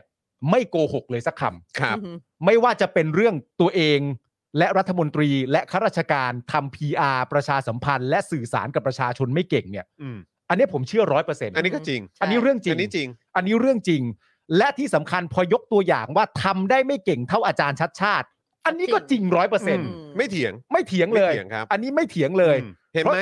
มันไม่ใช่ว่าเราค้านทุกอย่างนะค เรา รับ ไม่ได้ค้านทุกอย่าง อืม และประเด็นก็คือว่าผมเนี่ย เอาผมคนเดียวนะ ผมไม่ตีความว่าคุณชัยวุฒิแซะด้วยนะ อืม เพราะผมมีความรู้สึกว่ามนุษย์ไม่แซะโง่ขนาดนั้น เออ จริง เขาพูดจากใจ ๆ เขาพูดออกมาจากใจจริง ๆ ผมไม่ตีความว่า ใช่ เขาแซะเลยนะ อื คือไม่รู้ว่าเหนื่อยหรืออะไรหรือเปล่าก็เลย ใช่ โพูดออกมาตรง ใช่ว่า ๆเล แบบ ย ว่ามันสู้ไม่ได้ ตรงๆแบบนั้น อันนี้ เออ ผมให้เครดิตนะ ผมไม่ตีความว่าคุณชัยวุฒิเนี่ยแซะด้วยนะ อืม ผมตีความว่าคุณชัยวุฒิรับสารภาพ อ่า อืม ครับ ว่ามัน ผ เป็นเช่นนี้จริง ยอมรับตรง ยอมรับตรงๆว่ามันเป็นอย่างนี้จริง ๆ อืม ๆ ซึ่งสิ่งที่มันตามมาก็คือว่า ประชาชนเนี่ยก็เลยถาม อืม ว่าในเมื่อตัวเองเนี่ยมีงบประมาณเนี่ยแล้วงบประมาณเหล่านั้นเนี่ย กลับมาได้คำตอบว่า อ๋อฉันยังไม่เก่งเท่า อืม หรือฉันยังไม่ดีเท่า ประชาชนก็เลยอยากรู้ว่า แล้วงบประมาณสำหรับเรื่องนี้เนี่ยที่ถูกกำหนดมาเป็นสภาพว่ายังไม่เก่งหรือยังไม่ดีเท่าเนี่ย มันกี่บาทกี่สตางค์กัน อืม จึงเป็นที่มาของเรื่อง เปิดง ง บ บประมาณครับ ต้องครับแล้วแล้วจริง ๆ อันนี้เนี่ยมันไม่ใช่แค่เรื่องงบประมาณอย่างเดียวด้วยนะ อ่าง งบประมาณที่ถูกใช้ไปเพื่อการประชาสัมพันธ์และการ PR อ่า อ่า คือเขาก็ยอมรับว่ามันไม่เออมันทำได้ทำได้ไม่ดีเท่า ไม่ดีเท่า เพราะฉะนั้นก็คือ ไม่เก่งเท่า อ่ะ เท่า เดี๋ยวเราประเด็นแรกก็คือต้องดูด้วยว่าใช้งบไปเท่าไหร่ อ่า ใช่ไหมครับแล้วอีกประเด็นหนึ่งเนี่ย ก็คือเราก็ต้องมาดูด้วยว่า แล้วไอ้คนรับผิดชอบเนี่ย อ่า ที่เกี่ยวกับเรื่องของการ PR เนี่ย อ่า คือวันนี้รัฐมนตรีดิจิทัลก็ออกมาบอก อ่า ว่าเออแบบเราทำได้ไม่ดี อ่า ใช่ไหมเราทำได้เราทำสู้เขาไม่ได้ ใช่ เพราะฉะนั้นคือใครมันเป็นคนรับผิดชอบ แล้วอยู่ในตำแหน่งนี้มานานแค่ไหนวะ ใช่ อ่า ใช่ไหมฮะสิ่งเหล่านี้ก็คือเป็นสิ่งที่เราก็ต้องหาคนรับผิดชอบด้วยไง เพราะว่า คุณ เม็ดเงินที่เอามามันไม่น้อย คุณ ไง เอา เออง ง บซึ่งมาจากเงินภาษีประชาชน ใช่ เนี่ยมาทำแล้วทำได้ไม่มีประสิทธิภาพเนี่ย อ่า อืม เออกับคุณชาชาติซึ่งก็ใช้มือถือไลฟ์อะ ใช้กล้องมือถือ 3 ตัว สาม ตัว สามเครื่องไง สามเครื่องฮะ ก็ใช้เท่าไหร่ตีซะว่าเครื่องละประมาณอ่ะสี่หมื่นก็ได้ อ่า อ่ะผมเอาแพง อ่ะเอา รุ่น เอา แพงๆเลย อ่ะรุ่นแพงก็ห้าหมื่นกว่า ห้าหมื่นเลยก็ได้ อ่า ก็แสนห้า อ่ะ อ่า สามเครื่องแสนห้า อ่า ใช่ไหมมีค่าเน็ตรายเดือนอะไร อ๋อแปล ก็ ว่า ว่ากัน งบ ไป ของปีหกห้าน่าจะใกล้ๆแหละอ่ะสักล้านหนึ่ง เออ แล้วกัน อ่ะอ่ะคือหรือให้ล้านหนึ่งก็ได้ เออ เอ ส อ มมติล้านหนึ่งเป็นค่า อ่า เป็นค่าใช้อุปกรณ์ในการไลฟ์เนี่ย อืม เออ อาจจะต้องมีไมค์มีอะไร แล้วอันนี้ผมยังไม่แน่ใจด้วยนะว่าเป็นเป็นของส่วนตัวหรือเปล่า เออ อ่า ใช่ไหมครับคือใช้ต่อเนื่องมาหลังจากเอ่อการเลือกตั้งด้วยหรือเปล่า อ่า ใช่ไหมก่อนการเลือกตั้งอีก ใช่ ใช่ไหมคือซึ่งถ้าเกิดว่าเป็นงบส่วนตัวก็คือรัฐเนี่ยแทบไม่ได้เสียเงินเลย ถ้าเป็นงบส่วนตัวที่มีมาก่อนตั้งแต่แรกอยู่แล้ว ก็แดงก็แสดงว่าไม่ได้เสียเงินเพิ่มเติ ถู ม กต้อง จากจุดนี้ ใช่ไหมครับ เพราะฉะนั้น เออ ก็คือแบบอ้าวกับคนที่แบบไม่ได้ใช้งบประมาณหรือ เออ เงินภาษีประชาชนเลย อ่า ใช่ไหมฮะแล้ว อืม ทำ PR ได้ดีกว่าเนี่ยกับคนที่ได้งบประมาณ ถ้าผมฟังคร่าวๆมานะ อืม เดี๋ยวเราไปลงรายละเอียดกันก็คือเป็นพันล้านอะ ใช่ ใช่ เออ มันเกิดอะไรขึ้น ใช่ แล้วคนที่เอางบไปบริหารจัดการ อืม และมีหน้าที่รับผิดชอบต้องทำให้การประชาสัมพันธ์ออกมามีคุณภาพ และประชาชนได้รับทราบถึงตรงมากที่สุดเนี่ย เออ คนนั้นมันคือใครที่มันรับผิดชอบวะ ใช่ เออ แล้วอยู่มานานแค่ไหน ใช่ แล้วก็แปลกนะ เพราะว่าไอ้ตัวคนที่ให้ไอ้คนเนี้ยมารับผิดชอบเนี่ย เออ มึงไปเลือกคนนี้มาได้อย่างไร ใช่ แล้วมึงจะมึงมึงเองก็ควรจะต้องรับผิดชอบด้วยนะ ว่ามึง เออ ไปเลือกคนนี้มาได้ยังไง เออ ดูแลจัดการรับผิดชอบก็ไม่ดี เออ เออแล้วก็ยังให้อยู่ต่ออีกเหรอ ใช่เอเอออ แบบนี้มันต้องมีความรับผิดชอบนะครับ ใช่ แล้วมันไม่ได้จบแค่คนที่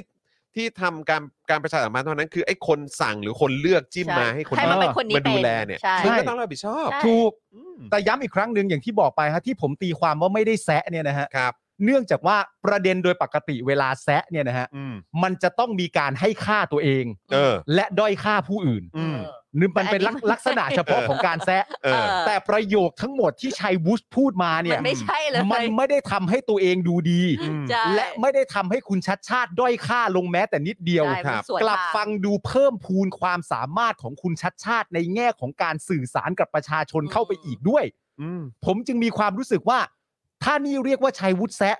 ชัยวุฒิก็ต้องเรียนการแซะใหม่ตั้งแต่ต้น ไม่แซะน่าจะเหนื่อย อืม พี่จอนบอกเราแบบมาจากใจอ่ะ เออ มาจากใจจริง ๆ ว่าแบบโอ้เราเราสู้ไม่ได้จริง ๆ นะ ใช่ เราเดี๋ยวขอไปศึกษาก่อน นะครับผม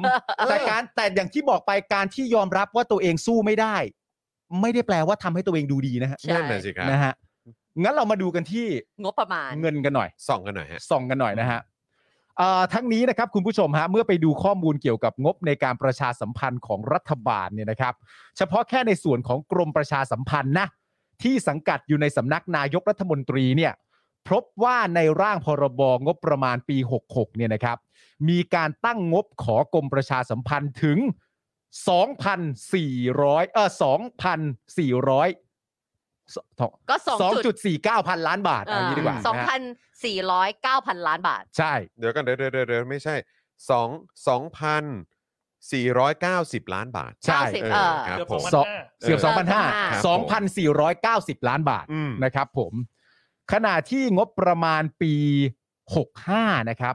กรมประชาสัมพันธ์ได้ไป 2,420 ล้านบาท ครับผม นะครับผมปี 64ครับคุณผู้ชมครับ ได้ไป 2,580 ล้านบาทครับ ปี 63 ได้ไป 2,860 ล้านบาทครับ ปี 62 ได้ไป 2,770 ล้านบาทครับ อืม และ สอง ปี พันอัพหมดเลย 2,000 2,000 อัพหมดฮะ และปี 61 ครับ ได้ไป 2,520 ล้านบาทครับ ปี 60 ครับคุณผู้ชมครับ ได้ไป 2,810 ล้านบาทครับ อืม ปี 59 ได้ไป 2,840 ล้านบาทครับ และปี 58 ครับ ได้ไป 3,050 ล้านบาทครับ อืม โอ้โห อันนั้นเพิ่งเข้ามาไงต้องรีบทำ อันนี้ PR คือเราย้อนให้ให้ ให้เห็น ให้เห็นหมด ใน เล ยุ ย ค นะ นี้ ครับ เลย ว่า ใช่ฮะ ว่าย้อนกลับไปตอนที่เขามีอำนาจมาเนี่ย อ่า ใช้งบไปเท่าไหร่นะครับ แล้วแถมตอนช่วงที่เพิ่งเข้ามาใหม่ๆเนี่ย ก็สูงสุดนะ ใช่ แม้ว่าจะมีลดหลั่นลงมานะครับ อืม แต่ว่ามันก็มีขึ้นลงอะแหละ ใช่ นะ แต่ ค อ รับแต่ก็ยู่ในเรน อยู่ จ์ ที่ นั่น เร แห ส ละ ประมาณนี้ ใช่ 2-3,000 ล้านบาท คือเอา อืม เป็นว่าคิดง่าย ๆ ว่าไม่มีอันไหนต่ำกว่า 2,400 ล้านบาท ใช่ ครับผม ไม่มีเลย ครับผม นะครับผม อืม เอ่อเมื่อรวมนะครับตั้งแต่งบประมาณปี 58 ไปถึงปี 65 เนี่ยนะครับกรมประชาสัมพันธ์รัฐบาลประยุทธ์เนี่ยนะครับได้งบประมาณไปแล้วกว่า 21,920 ล้านบาสทองหมื่นก ครั ว่า บ ล้าน ตลอดระยะเวลาที่ ที่อยู่ ที่อยู่มานะสใช่องหมื่นก 58 ว่า ถึง ล้าน อืม 65 20,000 กว่าล้านนะครับ งบงบ PR ใช่ นี่ไม่ใช่งบอย่างอื่นนะ เออ เออ งบ PR ง ล้ บ วนๆ PR สองหมื่นกว่าล้านนะครับ ใช่ฮะ อืม ทั้งนี้เนี่ยนะครับยังไม่รวมกับงบจากหน่วยงานหรือกระทรวงอื่น อื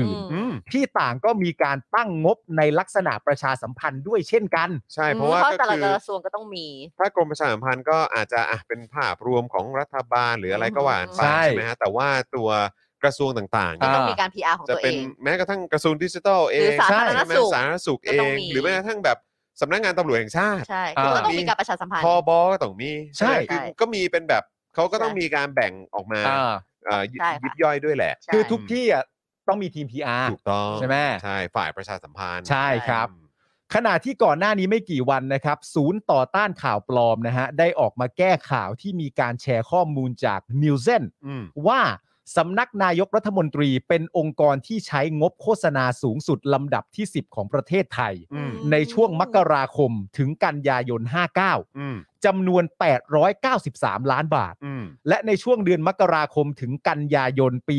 60จำนวน 929 ล้านบาท อืม ซึ่งศูนย์ต่อต้านข่าวปลอมบอกว่า อันเนี้ยเป็นข้อมูลที่บิดเบือนนะครับ อ่าโอเคเพราะฉะนั้นคือตอนนั้นมีข่าวว่าใช้งบในการโฆษณาเนี่ยประมาณอ่ะเต็มที่คือ 900 ล้านละกัน ใช่ นะ900 ล้าน ซึ่ง อ่า อันนี้เขาบอกว่าไม่จริง ไม่จริง ใช่ อันนี้หมายถึงของสำนักนายกรัฐมนตรีนะ อ่าครับ อ่า ผม เขาบอกว่าอันนี้มันเป็นข้อมูลที่บิดเบือน อ่า ใช่ ครับ โดย ผม ก็มีการชี้แจงว่าไอ้ความจริงเนี่ยมันเป็นอย่างนี้ อืม ความจริงก็คือว่าสำนักนายกรัฐมนตรี ได้ใช้งบโฆษณาในช่วงมกราคมถึงกันยายน 59 เนี่ยนะครับ ครับ จำนวน 544 ล้านบาท อืม แปลว่าไม่ใช่ 893 ล้านบาท ใช่ นะ ต่งกัประมาณ 300 กว่าล้านอ่ะ เออ อืม มันไม่ใช่ 893 ล้านบาท อืม มันคือ 544 ล้านบาทเด้อ เออไม่ได้ไม่ได้ 800 กว่าล้านแค่ ใช่ 500 กว่าล้านเอง ใช่ แล้ว 60 ที่บอกว่า 900 กว่าล้านอ่ะ ช่วงมกราคมถึงกันยายนปี 60 เนี่ย ที่บอกว่าข่าวปลอมแชร์ว่า 929 ล้านบาทเนี่ยจริง ๆ ไม่ใช่ ไม่ถึง จริง ๆ มันคือแค่ 664 ล้านบาท อ่ะ เท่านั้น ก็ประมาณ 300 อีกละ ใช่ไหม ต่างกัน 300 ล้าน เอาไปแชร์กันว่า 893 929 บ้างไม่ใช่จ เอ ริง อ ๆ มัน 544 กับ 664 เข้าใจไหมจ๊ะ อืม อย่างเงี้ยนะ แม่งมานาตาชาอีกแล้ว อาแจงมาว่าอย่างนี้ ครับ ทั้งนี้นะครับ คุณผู้ชมครับ เมื่อย้อนกลับไปหลังการเลือกตั้งปี 62 เนี่ยนะครับ ก็จะเจอข่าวที่ประยุทธ์เนี่ย สั่งให้เร่งประชาสัมพันธ์ผลงานของรัฐบาลอยู่บ่อยครั้ง อืม และจะเห็นว่ากรมประชาสัมพันธ์เนี่ยก็รับคำสั่งนี้ โดยการออกวิดีโอ รวมผลงานต่างๆ ของรัฐบาลประยุทธ์ อืม เช่นอะไรฮะ เช่นเมื่อปลายปี 64 เนี่ยนะครับกรมประชาสัมพันธ์เผยแพร่วิดีโอในหัวข้อ สรุปผลงานรัฐบาลพลเอกประยุทธ์จันทร์โอชา ช่วยประเทศชาติอย่างยิ่งใหญ่ โอ้โห เรื่องที่คนไทยยังไม่ทราบ นี่คือนี่คือชื่อคือหัวข้อคลิปวิดีโอเหรอเนี่ย ใช่ของของที่เขา คลิป ทำขึ้นมา PR ใช่ เอาคือง่ายๆคือนี่นี่คือชื่อคลิปวิดีโออ่ะ ม นี่คือชื่อคลิปวิดีโอที่ ร้อยปี ใช้ประชาสัมพันธ์ผลงานประยุทธ์นะ อืม ว่า ใช่ สรุปผลงานรัฐบาลพลเอกประยุทธ์จันทร์โอชา นี่ เออ ระบุชื่อนาม ใช่ สกุลชัดเจนตำแหน่งด้วย อ่า นะครับ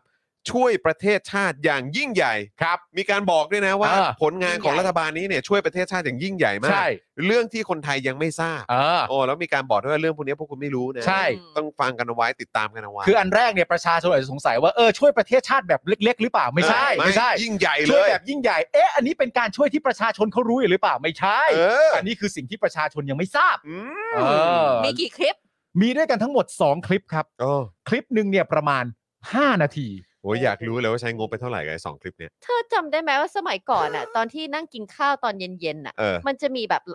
ไม่แน่ใจว่าก่อนเพลงชาติหรือหลังเพลงชาติอ่ะ เออ เขาจะทำแบบส น่าจะ รุปอย่างเงี้ยแหละแบบให้เห็นแบบว่าภาพ ไอ้ นา ปะ ยกไปทำอะไรแต่อะไรไปศูนย์นั่นศูนย์นี่ก็ได้ นี่ เอ ไอ้นี่ อ ไงไอ้รายการคือความสุขไง ใช่ เออ เอออะไรอย่างเงี้ย ใช่ แล้ว ไหม ก็แบบวันนี้ย้อนกลับไปนึกถึงแล้วแบบเออเมื่อก่อนหลังหลังเนี่ยช่วงเนี่ยกินข้าวหกโมงแล้วแบบ ม เออ โชว์ผลงาน แล้วอันนั้นคืออารมณ์แบบคล้าย ๆ รายการแบบเหมือน ใช่ไหมอาจารย์แบงค์เขาแล้วเขาเรียกว่าเป็นเหมือนแบบรวมการเฉพาะกิจไหม จะไม่ไม่รู้ไม่แน่ใจ มันก็น่าจะเป็นเหมือนแบบคล้ายๆรวมการเฉพาะกิจเลย แต่มันทุกช่อง แต่ นี่ ทุก เพ ช่อง ราะมันเพราะมันออนทุกช่อง อ๋ ไง อ เออ ใช่ใช่ ใช่ไหม นออนทุกช่องเพราะ มัฉะนนั้น อาจจะน่าจะหลังหลังเพลงชาติอะ เพราะ เรา ฉะนั้ จะ น เห็นอะ คือนี่แล้วนี่ก็นึกย้อนกลับไปถึง อืม ที่คุณชาชาติเคยบอกนะ อืม ที่มีที่ตอนนั้นไป FCC ไทยป่ะเออหรือ FCCT ใช่ไหม Yes ที่บอกว่า ก็ผมว่าการไลฟ์ของผมเนี่ยคนเลือกดูได้นะ ใช่ เออ คือแบบว่าเพราะผมก็ไลฟ์บน Facebook เอ อะ อคืออ ม ถ้าไม่อยากดูก็ไม่ต้องดู ไม่อยากดูก็ไม่ต้องดันด้นเข้ามาดู อื ไม่ได้ยัดเยียด ไม่ได้ยัดเยียด เออ มันไม่ใช่รายการแบบรวมการเฉพาะกิจสักหน่อย เออ ซึ่งก็พอนึกย้อนกลับไป เออว่ะ รายการเข้าใจว่าหลังหลังเพลงชาติมั้ง เออ หลังเพลงชาติป่ะ ใช่ เออ เนี่ยรายการ แถวๆนั้ เดิ นอะนหน้าประเทศไทย เออเดินหน้าประเทศไทยอะเออไรประมาณนี้ จำได้ ที่มัน เลยอะ แบบที่แม่งออนทุกช่องอ่ะ ใช่ เออ ซึ่งอันนั้นน่ะ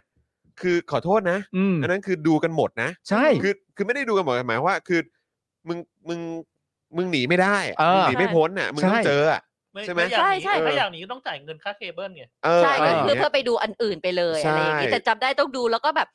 ถ้าจำไม่มันมีแบบเขาไปเอ่องานวิทยาศาสตร์บ้างอะไรที่ไม่เกี่ยวบ้าง แล้ อะไร ว อย่าง แล้ เงี้ วย คือแบบ แล้วแล้วประเด็นสำคัญ อยู่ มัน ตรงนั้น ประเด็น ได้ สำ ไง คัญมันคือว่า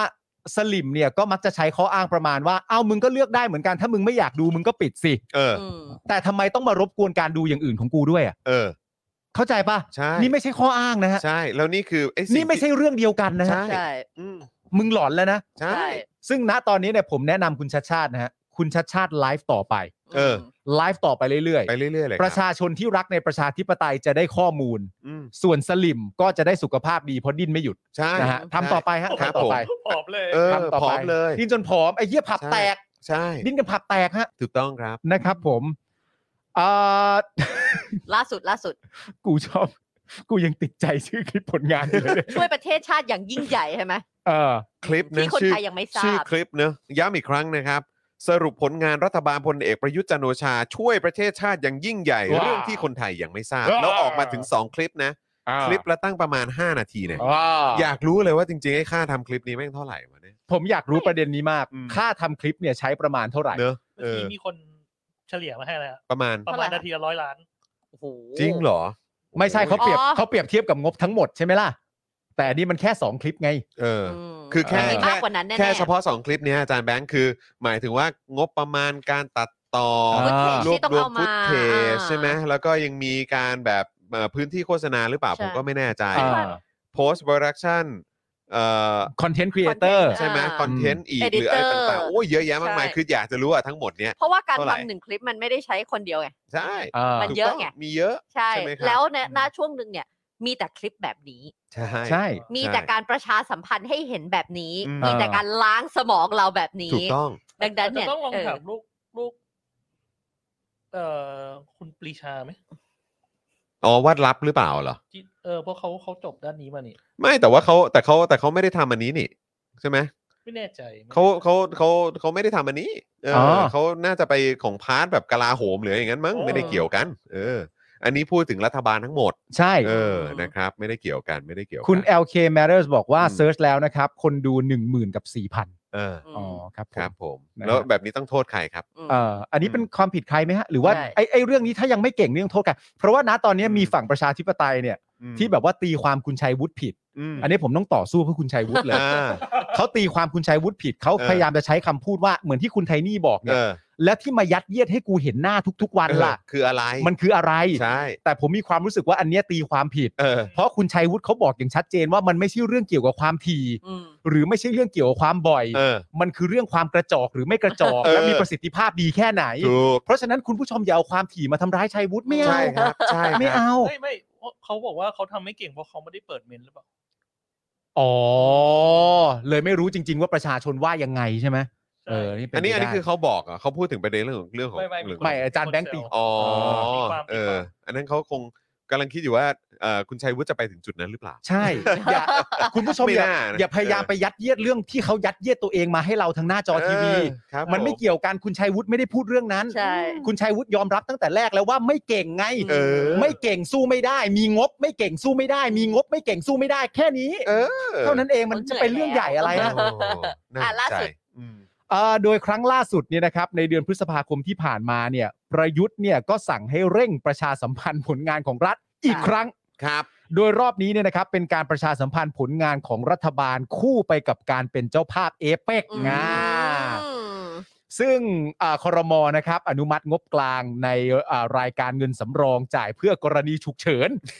หรือจำเป็นเกือบ 400 ล้านบาทเลยนะ ก็หมายถึงว่านี่คือ อันนี้เอางบงบ งบ ก ก ลา ลาง ง นะ นะ เออ คืองบปีนี้ที่เป็น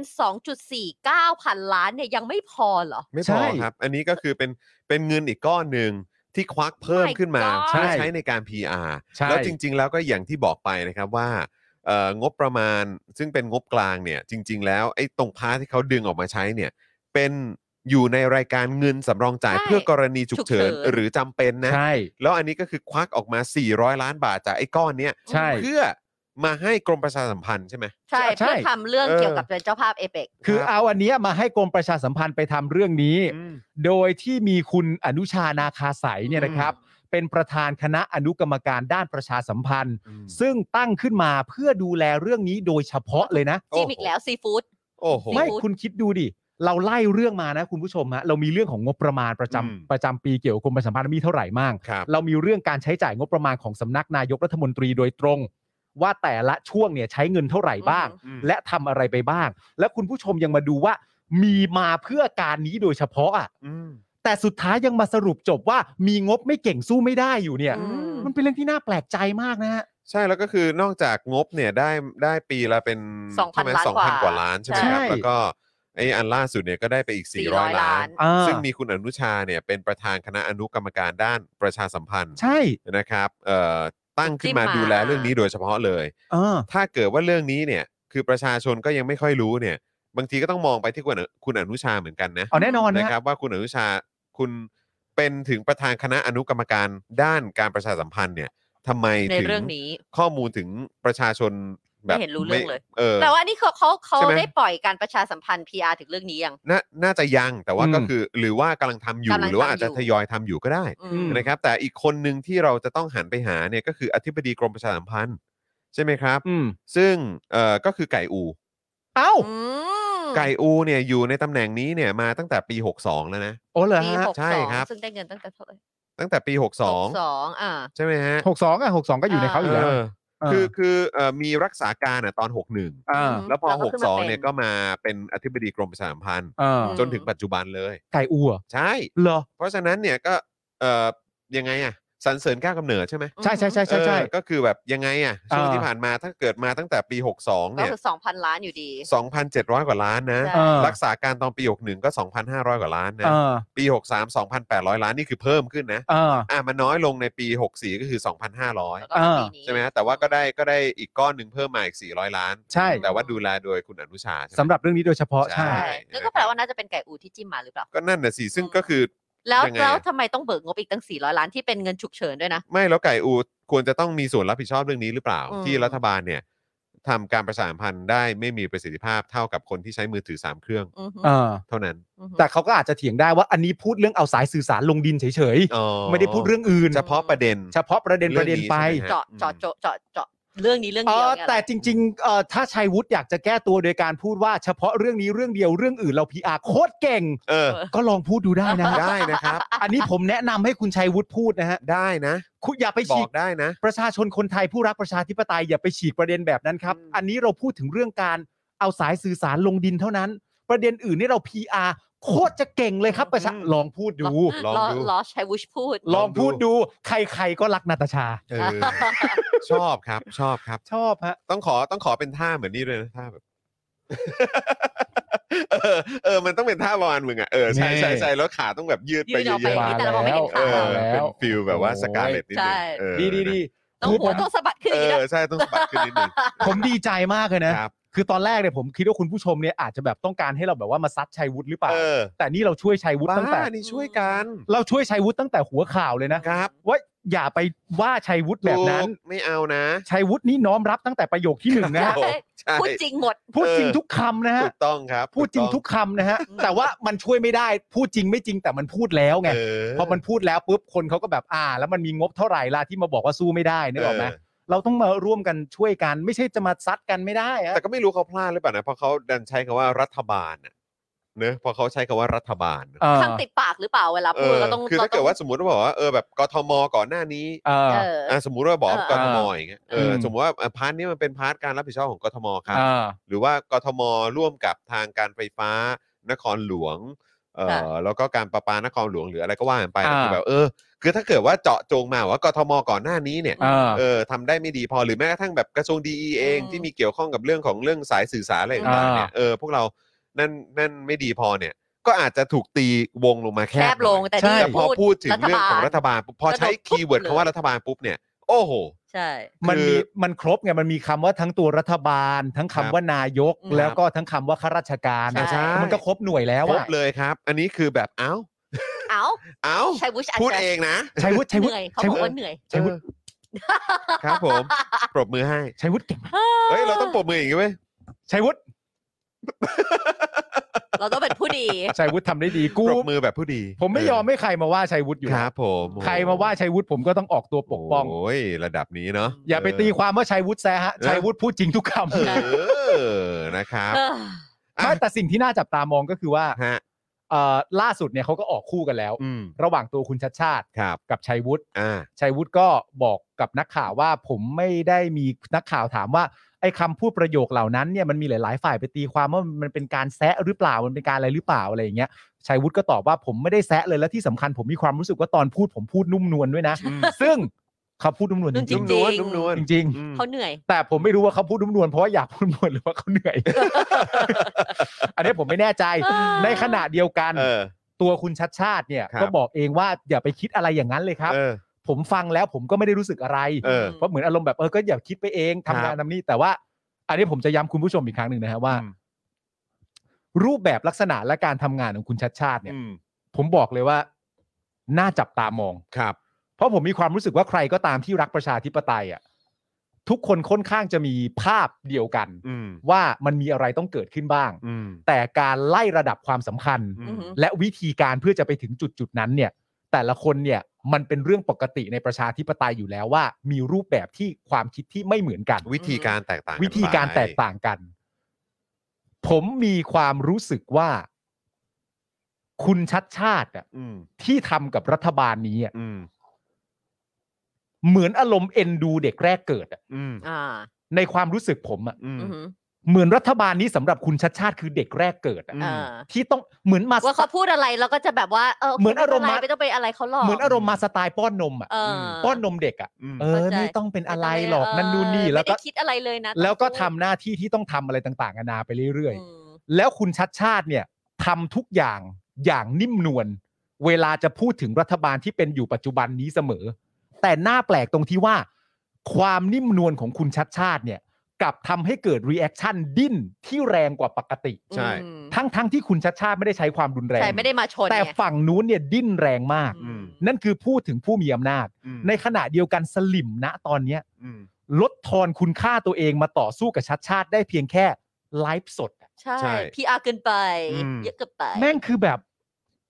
กระจอกในกระจอกอี ใช่ กทีนึงอ่ะ ใช่ใช่ ไม่มี ใช่ ประเด็นอื่นมาต่อสู้แล้ว แล้วก็สามารถจะมาแซะมาแซวได้เรื่องเดียวก็คือว่าไลฟ์สดอย่างเดียวไลฟ์สดอย่างเดียว อืมเพราะไม่มีอะไรจะโจมตี ใช่ มันมันดาวเกรดนะเว้ย ใช่ มันทำให้เกรดการแซะและการแซวของสลิมเนี่ย อืม เหลือพื้นที่และคำพูดและ น้อยละ สัญลักษณ์ในการแซวอะลดน้อยลงไปด้วยนะ อืม ซึ่งแบบผมว่า แย่แล้วล่ะ เป็นอีกหนึ่งรูปแบบที่น่าจับตามอง ใช่ ใช่แล้วก็อีกอย่างเนี่ยผมขอเสริมนิดนึงผมคิดว่าอีกหนึ่งวิธีการอันนี้มองอีกมุมหนึ่งนะครับ อืม ผมคิดว่าคือเป็นวิธีการที่เบสิกที่สุด อืม อืม นะเป็นวิธีการเบสิกที่สุดก็คือเอ่อที่คุณชาชาทำเนี่ยก็คือทำท ำคือเขามันมันไม่ได้มีความจำเป็นจะต้องโจมตีอะไร หรืออะไรก็ตาม อืม ให้กับรัฐบาลนี้จาก อืม มุมมองของคุณชาชาใช่ไหม เอ ครับ อ เออก็คือผมคิดว่าใช้วิธีการที่สิ่งสิ่งที่เราเห็นเนี่ยก็คือประเด็นที่ว่า เขาใช้วิธีการที่เบสิกที่สุด และสู้ตามวิถีทางประชาธิปไตยผมใช้คำนี้แล้วกัน อ่า ผมใช้คำว่า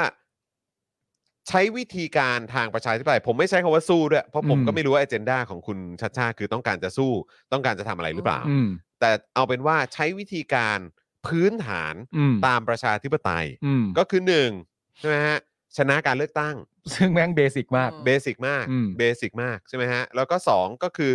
ถือว่าคือ เป็น public servant ของจริง ถือถือและรู้ตัวและทำหน้าที่ตามความเป็นคนที่ต้องรับใช้ประชาชน ใช่ ที่มาจากเสียงของการเลือกตั้งอย่าง อืม แท้จริง ใช่ อ่า civil servant ใช่แล้วก็อีกอีกเบสิกอีกอย่างหนึ่งเนี่ยก็คือว่าทำงานจริง อื ใช่ ม ๆ ให้ดู อืม แล้วก็ทำให้ดูอย่างอย่างเปิดแบบเปิดให้ดูทั้งหมด ใช่ อืม เรื่องสัญญง โปร่งใส สัญญา รถไฟฟ้าสายสีเขียวอะไรก็ตามอ่ะก็ต้องเปิดออกมาให้ดู อืม กันอ่ะเวลาทำงานเริ่มงานตรงไหนทำอะไรบ้าง อืม ยืนคุยกับใครก็คือคุยกันให้เห็นตรงๆไปเลยว่า อืม คุยกันยังไงบ้าง อืม อันนี้ก็คือใช้วิธีการที่แบบที่มันที่มันเบสิกที่สุดใน แล้ว ระบอบประชาธิปไตย รู้สึกว่าอา อ่ะ จารย์ชาติชาติไม่ได้ทำงาน อืม แข่งกับใคร ในคนอื่นเขาคนอื่นเขารู้สึกว่าต้องแข่งกันเขาทำของเขาไป มันคือพอยต์มันคืออย่างนั้นไง คืออ ม คือที่เราผิดปกติอ่ะที่เรารู้สึกมันผิดปกติแล้วเราไม่ชินอ่ะ อืม เพราะ 8 ปีที่ผ่านมาเราเอาตรงๆ ผมมีความรู้สึกว่า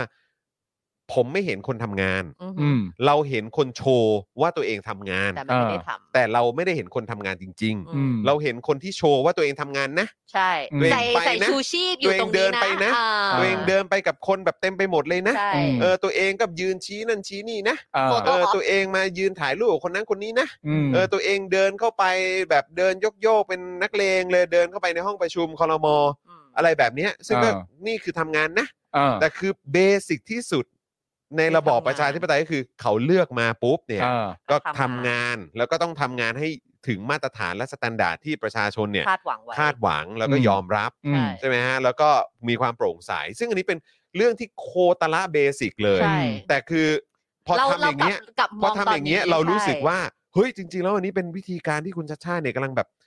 แบบว่าโชว์ให้แบบพวกพวกเผด็จการมันเห็นเพราะว่าแต่ว่าคือจริง เออ ๆ มันไม่ใช่ไงมันคือ ใช่ การทำงาน เพราะคุณชิน ในวิธีการที่มันเบส กับแปดปี เบ ผ่านมา สิกที่สุดอะ เออ ที่มันควรจะต้องเป็นและในทุกๆ วันและในทุก ๆ หน่วยงานอะ อืม อื มันควรจะต้องเป็นแบบนี้ ใช่ แต่8ปดเก้าปีที่ผ่านมาเนี่ย เราไม่ได้ อยู่ เห็น ในระบอบ ใช่ เผด็จการที่มันไม่ได้เห็นหัวประชาชน ใช่ อืม แล้วมันไม่ได้เป็นประชาธิปไตย ใช่ แต่เนี่ยเขากำลังใช้วิถีทางการประชาธิปไตยอ่ะ ที่ถูกต้อง ที่ถูกต้องแล้วพอเราเห็นปุ๊บเนี่ยนี่ไง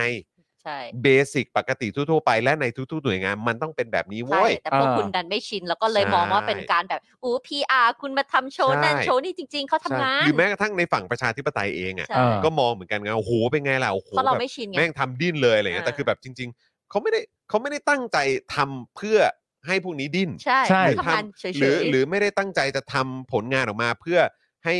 แหก แขกไข่ รัฐบาล ใช่ มันไม่ใช่อย่างนั้นแต่คือมันเป็นการเปล่ากูทำงานตามปกติ ใช่ แล้วกูต้อง เออ ทำตามมาตรฐานที่มันเซตไว้มันควร ใช่ จะอยู่ระดับนี้ อ่า ก็ แต่ ทำงานเฉยๆ แปดปีเก้าปีที่ผ่านมา พวกเราไม่เห็นไง อ่า เราก็เลยมองว่าเรื่องนี้เป็นเรื่องแปลก อืม และเขาและคุณชาติชาติเหนือมนุษย์ อ่า แต่จริง ๆ แล้ว ไม่มาใช่ตรฐานของคนที่จะต้องมารับใช้ประชาชน มันต้องแบบมันนี้ต้องเท่านี้เว้ย ใช่ อ่า แต่8ปดเก้าปีที่ผ่านมาเราไม่เคยเห็น ใช่ อืม ไม่อันนี้ผมเข้าใจอยู่แล้ว ค ผ รั ม บ ผมถึงบอกไงว่าทำไมคุณชาติชาติถึงได้นิ่มนวลอะ อืม เพราะว่าเขาไม่ได้ต้องการจะไปแหกใครไง ใช่ ใช่ไม่แล้วคือคือคือไอ้ที่นิ่มนวลเนี่ยผมก็รู้ว่าโอเค ตัดดราม่าออกไป อ่า ก็คือก็มองกันตามตรงก็คือมันก็ต้องเป็นแบบนี้ อ่า มันแค่นั้นเลย มัน ใช่ ไม่ใช่ว่าเออแบบพยายามจะปฏิบัติน้อมเพื่อให้ทุกฝ่ายมาเจอกันอะไรโอเค อันนั้นมันก็อาจจะมีส่วนอยู่ประมาณนึงแหละ แต่คืออ ม แบบ แต่สิ่งที่มันสำคัญเร่งด่วนที่สุดคือมันต้องแก้ปัญหากันตอนนี้ไง ใช่ เออเพราะฉะนั้นคือตัดดราม่าออกกูทำงานให้ดู อืม แต่คือประชาชนส่วนใหญ่แค่ไม่ชิน ใช่ เท่านั้นแหละ แล้วไม่แล้วผมมีความรู้สึกด้วยว่า เมื่อเมื่อประชาธิปไตยทำงานอย่างปกติอะแล้วเผด็จการก็จะไปรู้สึกว่าตัวเองถูกเปิดโปงเองอะ เออ ใช่ จริง ๆ มันแค่นั้นเอง ใช่คคุณรั ผู้ช บ ม ใช่ฮะ เมื่อ คื ประชาธิปไตยทำงานแบบปกติที่ อืม ควรจะทำอ่ะ ครับ ไอ้เผด็จการหรือคนเชียร์เผด็จการเนี่ย มันจะรู้สึกเปิดถูกเปิดโปงด้วยตัวมัน ถู เอก ง แหกอะ ใช่ ถูกแหก เออใช่ ว่า นะครับ สิ่งที่คุณเข้าใจเนี่ยมันผิดปกติมาตลอด ถูกง เหนื่อยเนอะ ถูต้ง เป็นเผด็จการ ใช่ เหนื่อยเนอะ เหนื่อย เหนื่อยนะเหนื่อยไม่น่าเลย ออนะครับอ่ะคราวนี้นะครับเอ่อมาที่ประเด็นป้ายสะพานท่าราบกันบ้างดีกว่า ครับผม นะครับนะฮะตำรวจเนี่ยเร่งหาตัวผู้ติดป้ายป้ายนะครับเอ่อสะพานท่าราบนะครับ ครับ แล้วเดี๋ยวเราก็ควรจะมาย้อนดูกันด้วยนะครับว่าการอุ้มหายของสัญลักษณ์ที่เกี่ยวกับคณะราษฎรเนี่ยในช่วงที่ผ่านมามันมีอะไรบ้าง ใช่ครับ นะครับอันนี้ก็ถือว่าเป็นประเด็นที่ โอ้ย แบบคนเขาก็ติดตามกันนะฮะในช่วงสุดสัปดาห์ที่ผ่านมา ใช่ แต่ว่า เออ ผมบอกก่อนว่าเออผมไม่ได้ทำนะฮะ ไม่ใช่คุณนะเออแม้ว่าจะเห็นด้านข้างเกรียนนะ เนี่ย แต่คุณ แต่ผ มี มไม่ได้ทำ คุณมีแมนบันอยู่ไง ใช่ คุณมีแมนบันอยู่ ไม่ใช่ผม เออนะฮะ ผมมั่นใจไม่ใช่ผม ไม่ใช่ไม่ใช่ไม่ใช่ นะครับนะฮะ ก็เอิ่มเหตุการณ์เนี่ยมันเกิดขึ้นวันที่ 2 กรกฎาคมที่ผ่านมานะครับเพราะว่ามีการพบว่ามีการเอาป้ายชื่อสะพานท่าราบนะครับมาปิดทับนะครับลงบนป้ายนะครับเอ่อสะพานพิบูลสงคราม ใช่ครับ นะครับที่อยู่บริเวณแยกเกียรติกาย อืม เมื่อวานผมก็ขับผ่านนะ เอาเลยเหรอ เออแต่ว่าก็ขับผ่านตอนที่เอาออกไปแล้ว โอ้โห เออใช่นะครับ โอ้อดเห็นสะพาน อด ท่า เห็น ราบ เล เลย ย อดเห็นเลย โอ้ นะครับนะฮะเอ่อซึ่งในเวลาต่อมาเนี่ยนะครับก็มีการรื้อถอนป้ายใหม่นะครับที่ติดทับออกไปเรียบร้อยแล้วนะครับ ครับ ทางตำรวจเนี่ยเปิดเผยว่าตอนนี้กำลังเร่งติดตามหาผู้ที่นำป้ายสะพานท่าราบมาติด อืม โดยมีการเช็คภาพจากกล้องวงจรปิดนะครับเพื่อพิสูจน์หาตัวผู้ก่อเหตุด้วย ครับ นะครับพวกเรานี่ก็ว้าวกันใหญ่เลยนะครับบอกเฮ้ยจริงเหรอวะ จริงเหรอ กล้องไม่พังวะกล้องไม่ เห็นด้วยเหรอ เสียด้วยเออ เห็นถึงขนาดว่าขับรถวนไปวนมาเลยเหรอ ใช่แล้วเห็นถึงขนาดกูเห็นทรงผมอ่ะ เออ เออ อุ้ยกล้องอ่ะ อุ้ยกล้องอ่ะ เรื่องเรื่องนี้มันเกิดในกรุงเทพปะ กรุงเทพดีครับ กรุงเทพใครเป็นผู้ว่า เออชาติชาตินะนะครับ โดยเจ้าหน้าที่เนี่ยก็ไล่ตรวจสอบกล้องวงจรปิดนะครับ จนทราบว่าช่วงเวลาเกิดเหตุเนี่ยเอ่อเกิดขึ้นนะครับ ระหว่างคืนวันที่ 30 มิถุนายนต่อเนื่องมาในวันที่ 1 กรกฎาคมนะครับเอ่อมีชายสองคน ผมสั้นเตียนนะใช่ครับผมสั้นเตียน เว้ย ใส่หน้ากากอนามัยปิดบังใบหน้า เอ้ยเขาอาจจะไม่ติ โควิด ก็ได้ โควิด เขาอาจจะกลัว โค โค วิ วิด ด ก็ได้ อ่า แหมนะครับ อืม สวมเสื้อคลุมแขนยาว เขาอาจจะหนาว เออหรื อาอจจะหนาว หรือเป็นชุดวอร์มอะไรปะ อ่าเขาอาจจะหนาว อ๋อเหรอ อ๋อนึกว่าเป็นชุดวอร์มของแบบหน่วยงานอะไรสักอย่าง เขาหนาวเฉยๆ นะครับนะสวมเสื้อคลุมแขนยาว อ่าน นะ ขับรถกระบะสีเลือดหมูอะ เขาอาจจะชอบกินต้มเลือดหมู สีเลือดหมูด้วยเหรอ ใช่ ใส่หน้ากากอนามัย เออ ใส่สวมเสื้อคลุมแขนยาว เออ ใส่หน้ากากอนามัยก็คือกลัวโควิด เออ สวมเสื้อคลุมแขนยาวก็คือหนาว เออ ขับรถกระบะสีเลือดหมูก็คือชอบกินต้มเลือดหมู อ่า อ่า โอเคนะ มุ่งหน้ามาจากถนนสามเสนนะครับครับผ่านแยกเกียรติกายมาที่บริเวณดังกล่าว อืม แล้วก็นำป้าย 4 แผ่นเนี่ยไปติดบริเวณดังกล่าว อ่า โดยใช้เวลาประมาณ 17 นาที ถือว่าเร็วไหมวะ เออ ก็ถือว่าเป็นการทำงานที่เร็วนะ ก็ถือ เอ ว่าไว อ อยู่ะไวอยู่ สี่แผ่นนะ เออสี่แผ่นนะนะครับ อ่า เจ้าหน้าที่เนี่ยตั้งข้อสังเกตนะครับว่าป้ายดังกล่าวเนี่ยมีการจัดทำมาค่อนข้างดี เนื่องจากขนาดพอดีกับป้ายชื่อสะพาน เหมือนมีการวัดขนาดมาเป็นอย่างดีนะครับ อ๋อ และตั้งใจจะให้ติดอยู่บริเวณสะพานดังกล่าวแบบถาวร โดยใช้กาวร้อนติดทับครับ ใช้กาวร้อนติดทับเลยเหร ค อ รับผม โอ้โห อืม เว้ย นี่ถ้าเกิดว่าอยากจะให้ถาวรนี่จริง ๆ แล้วก็ควรจะต้องนั้นป่ะ ต้องแบบเขาเรียกว่าอะไรอะต้องต้องซ้อออกเลยอะ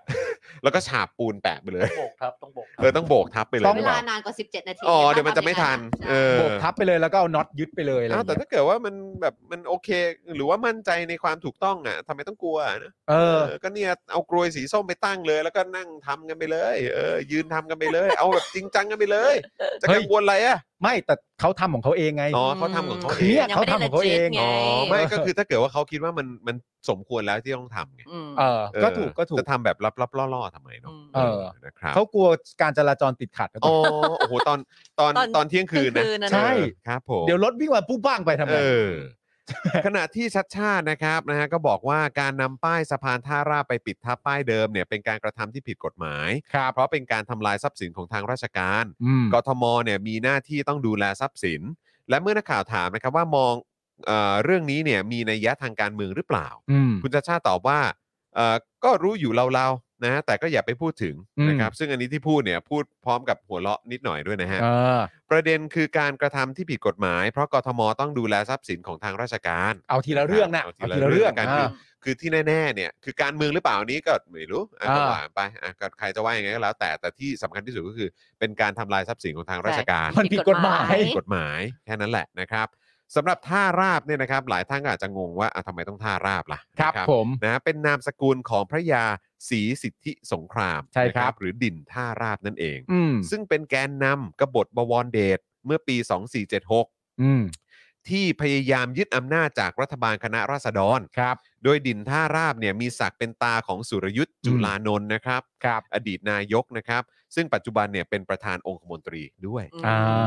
นะครับ ดินท่าราบ ดิน หรือพระยา ท่าราบนะ ศรีสิทธิสงครามณตอนนั้นในยุคของแกนนำกบฏเดชนี่ก็รับตำแหน่งสำคัญนะครับ ผม ตำแหน่งใหญ่เลยนะ ใช่ครับผม อ่า แล้วก็ย้ำอีกครั้งว่าเป็นแกนนำกบฏบวรเดชนั่นเอง อืมใช่ ที่พ ครับ ยายามจะยึดอำนาจจากรัฐบาล คณะราษฎร อืม นะครับ อ่าดีมากเพราะเมื่อกี้มีคุณผู้ชมถามเข้ามาว่าไอ้ ครับ ไอ้คำไอ้ตัวคำ ท่าราบ คำเฉพาะว่าท่าราบเนี่ยมัน อืม สำคัญยังไง ใช่นะ นะ ค ค รั รับ บ ซึ่งถ้าคุณผู้ชมสนใจเรื่องเกี่ยวกับกบฏบวรเดชเนี่ยก็ไปดู อ่า ในคลิปความรู้ ใช่ ของสป o อ e ดักทีวีได้ ได้เลยครับ นะครับ ทั้งนี้นะครับในช่วงหลายปีที่ผ่านมานะครับคือเราต้องมองย้อนกลับไปนิดหนึ่งในหลายปีที่ผ่านมาเนี่ยมันไม่ใช่แค่เอ่อ ครั้ง เฉ แรก พาะ ครั้งแรก สะพานพิบูลสงครามเท่านั้น ใช่ค่ะ นะครับที่มีความพยายามจะแบบว่าเหมือน ถูกทำลาย จะจะเปลี่ยน ถูกเป ชื่ ลี่ อย น หรืออา ว่าจะเปลี่ยนไปนะครับนะฮะเรื่องราวที่เกี่ยวข้องกับคณะราษฎร อืม การเปลี่ยนแปลงการปกครองอะไรต่างๆเนี่ยนะครับก็ดูเหมือนมีเอ่อหลาย ๆ จุดสำคัญเนี่ย อือฮึ นะครับถูกถูกเอาถูกทำให้หายไป อือฮึ ใช่